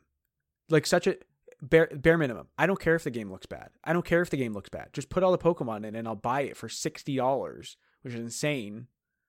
But they're not going to do that, and I'm still going to buy it for sixty dollars because because I tried to stick it to the man, and and the man said okay. So I guess I give up. I guess I give up. Anyway, uh, no, I'm not excited. Okay. um, so I, I was actually just looking on the, the Twitter trends to see, um, you know, if there was more to the Pokemon stuff because that, that was how I found out about it, like right before we got on, and um, and instead the the top trend personalized for me is Caitlin Clark. I don't know Ben or Brian. I assume Kenny doesn't know about Don't know who that is. her. She's um. She's like the Jimmer Fredette of women's college basketball. Oh, she's I love that. I regularly. either. I love Yeah, wait, Jimmer what? Fredette. So, so if that's the case, then yeah, uh, whoever she is, I'm a fan. Then She's incredible. Like she like I don't pulls think up anyone from the knows logo what you're talking about, regularly. Corey. no, Brian does. Oh, you yeah, do? I And know Brian who gets the concept. I know who Jimmer Fredette. I thought you were- I Yeah, thought I you don't were know who joking. she is, but Okay, know so who she Jimmer she Fredette plays is. for Iowa, and she's like every time I see videos of her, it's her just knocking down threes from like 35 feet from the basket. She it's incredible. And um, I, I went with Stephen Corey uh, for my Instagram caption, which was an ode to Ben. Um, he's not even paying attention here. Sorry, I'm looking at my Twitter. I never look at the explore page on Twitter, and it's just absolute garbage on this. Yeah. Anyway, I I used Stephen Corey. That was a nickname that Ben gave me in college. But part of me was like thinking I might give a little Caitlin Clark reference on my deep three pointer, but I didn't go with that. But just you know, throwing it out there now that I see her. Her Corey, trending. you you uh, value social media so much more than I do. Like hearing, I think it was on the last the last episode of He's Done It. You were saying you almost recorded on a different night because you had to post your wedding pictures. Insane. Yeah. No, oh, I know.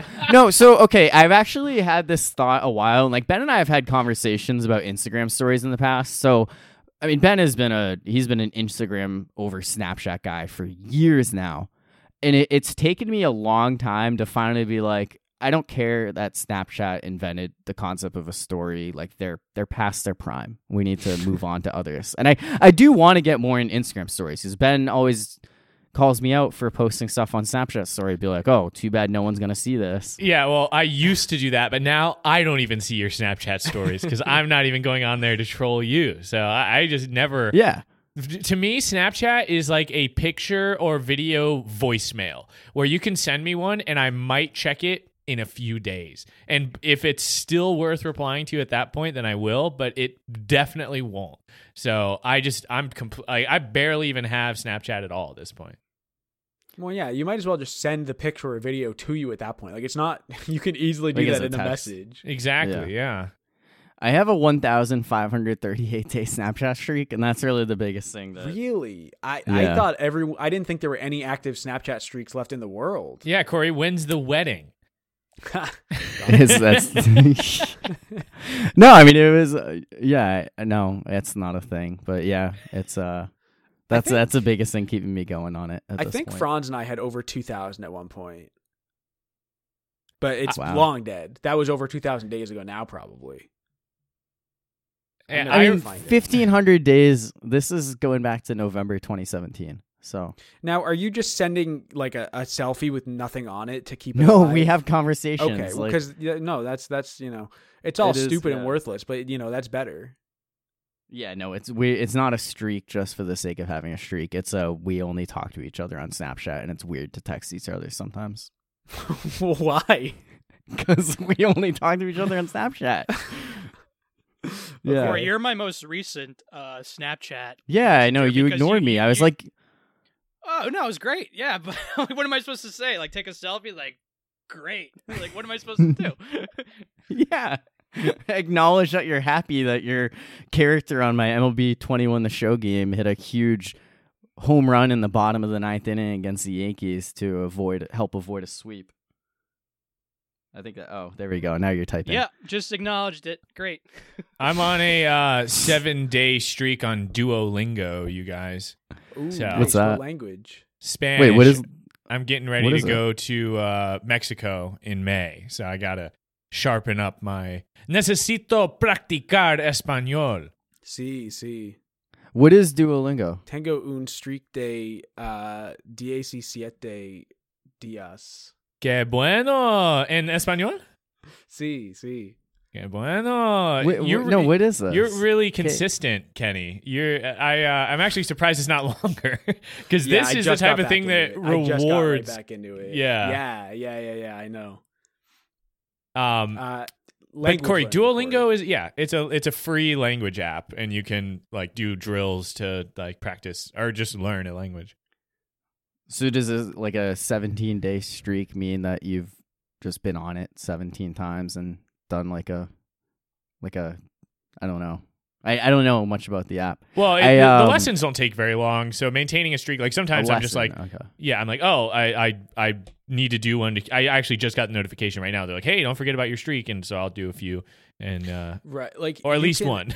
they're so short so like i have the ability i can't do the speaking and listening at work but i can do the the like reading and, and writing stuff at work because i can access it on my computer so sometimes i'll do that like i'll do a lot of them in a day but they take like two minutes and you you can just do one and that'll keep the streak alive Yeah, I lost my streak on uh daily themed crosswords app. I've been I've been pretty pretty bad with it lately. wait can we talk about can we talk about a streak that i'm actually really devastated about losing Sure. it's wordle Is it Wordle? Uh, yeah. I Wait, like you lost? I lost. I lost a word. It was it was I don't remember my starting word, but it was it was the one it was swill was the word. And Mm. I got I had like S blank so I knew there was an L and then I was trying to see I I essentially got S blank I L oh I have it here. I have it here. A- okay, so I said slain. So I knew there was an S L I. Then I said sidle, so I got the L in the right place. And then I put st- I put still. Okay, and I was gonna put stilt, Mhm. but I was like, no. I think that that double L is more likely than the LT. So let me put still. S blank I L L. I was like, oh, okay. I was between still and spill, so it must be spill. No. I was like, okay. Oh, I didn't even notice the K. Yeah, it's skill. And then that wasn't it. And I was like, uh oh. I have one word left. And I was like, okay, it's probably swill. And then I looked at the keyboard and saw an H. And I was like, shill is a word.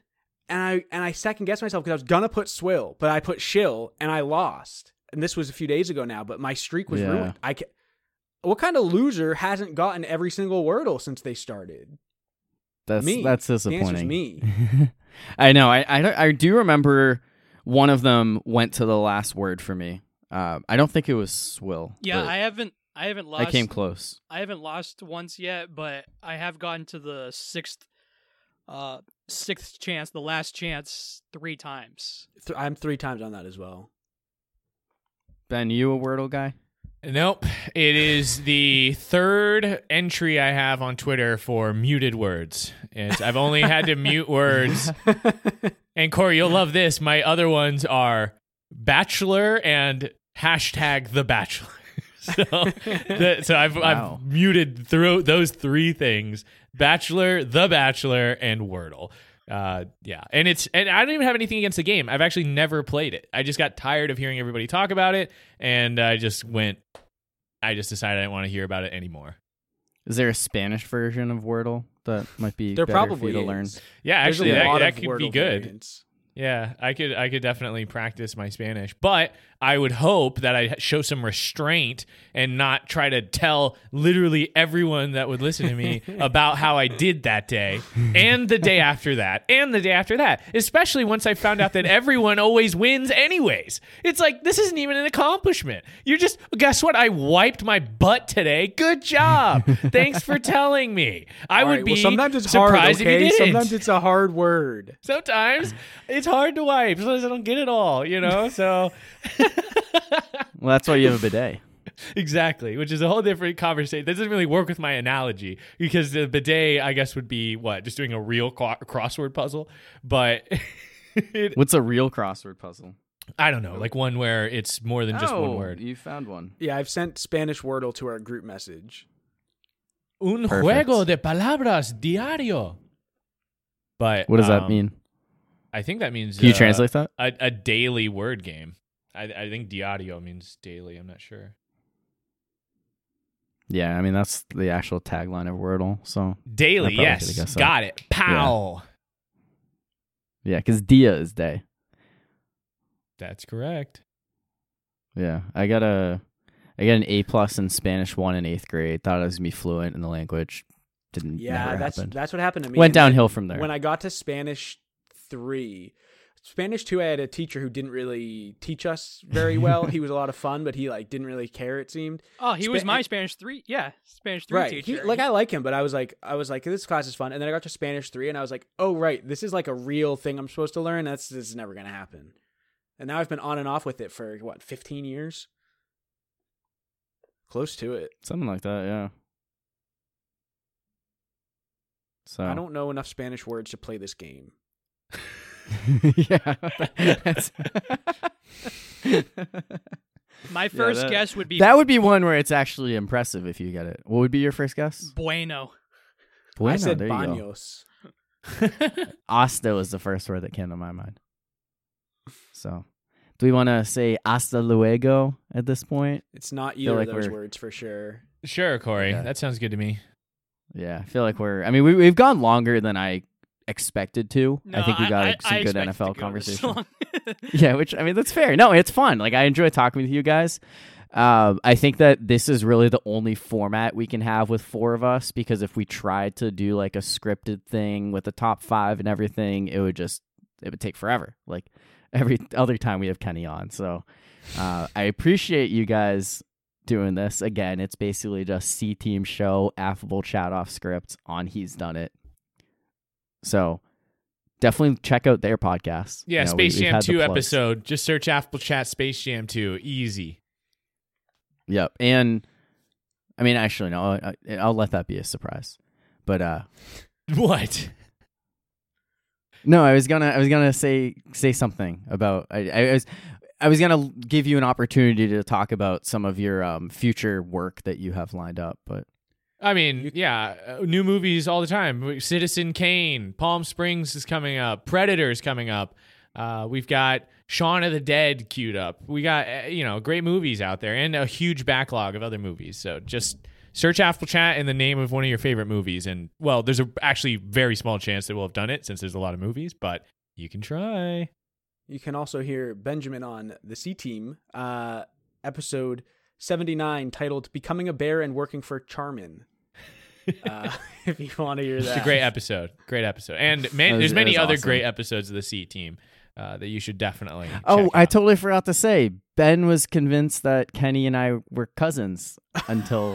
yeah, I think I know about that too. I'm really Yeah. devastated to find out. I mean, the the your family's stock just went, like took a major hit when it turns out that the Kenny connection was fraudulent.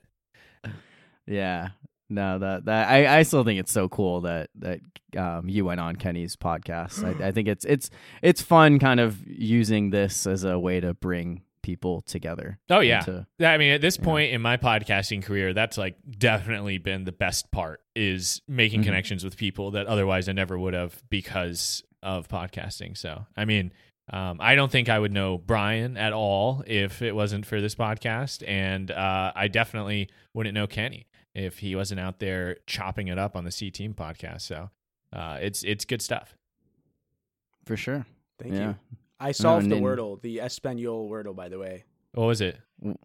uh, Fuego. Oh, oh wait, Luego was close. Caliente. It wa- Luego, Caliente. I put Luego and I got and it was one letter off. Bueno. Yeah. Damn, that's awesome. Nice. Very, very proud of you. So, all right, that'll do it for this episode of He's Done It. Brian and I will kind of go back to our regularly scheduled sports programming in future episodes. And one of my goals for season five is to have guests on somewhat regularly. We'll see how that goes. This definitely better not be the last time Kenny and Ben are on. Uh, maybe not together, but separately. Uh, so love to have you guys back. Uh, anyway, for our guest hosts, Kenny Cashman, Benjamin Carlson, my regular co host, Brian Wells, I'm Corn Thanks, everyone.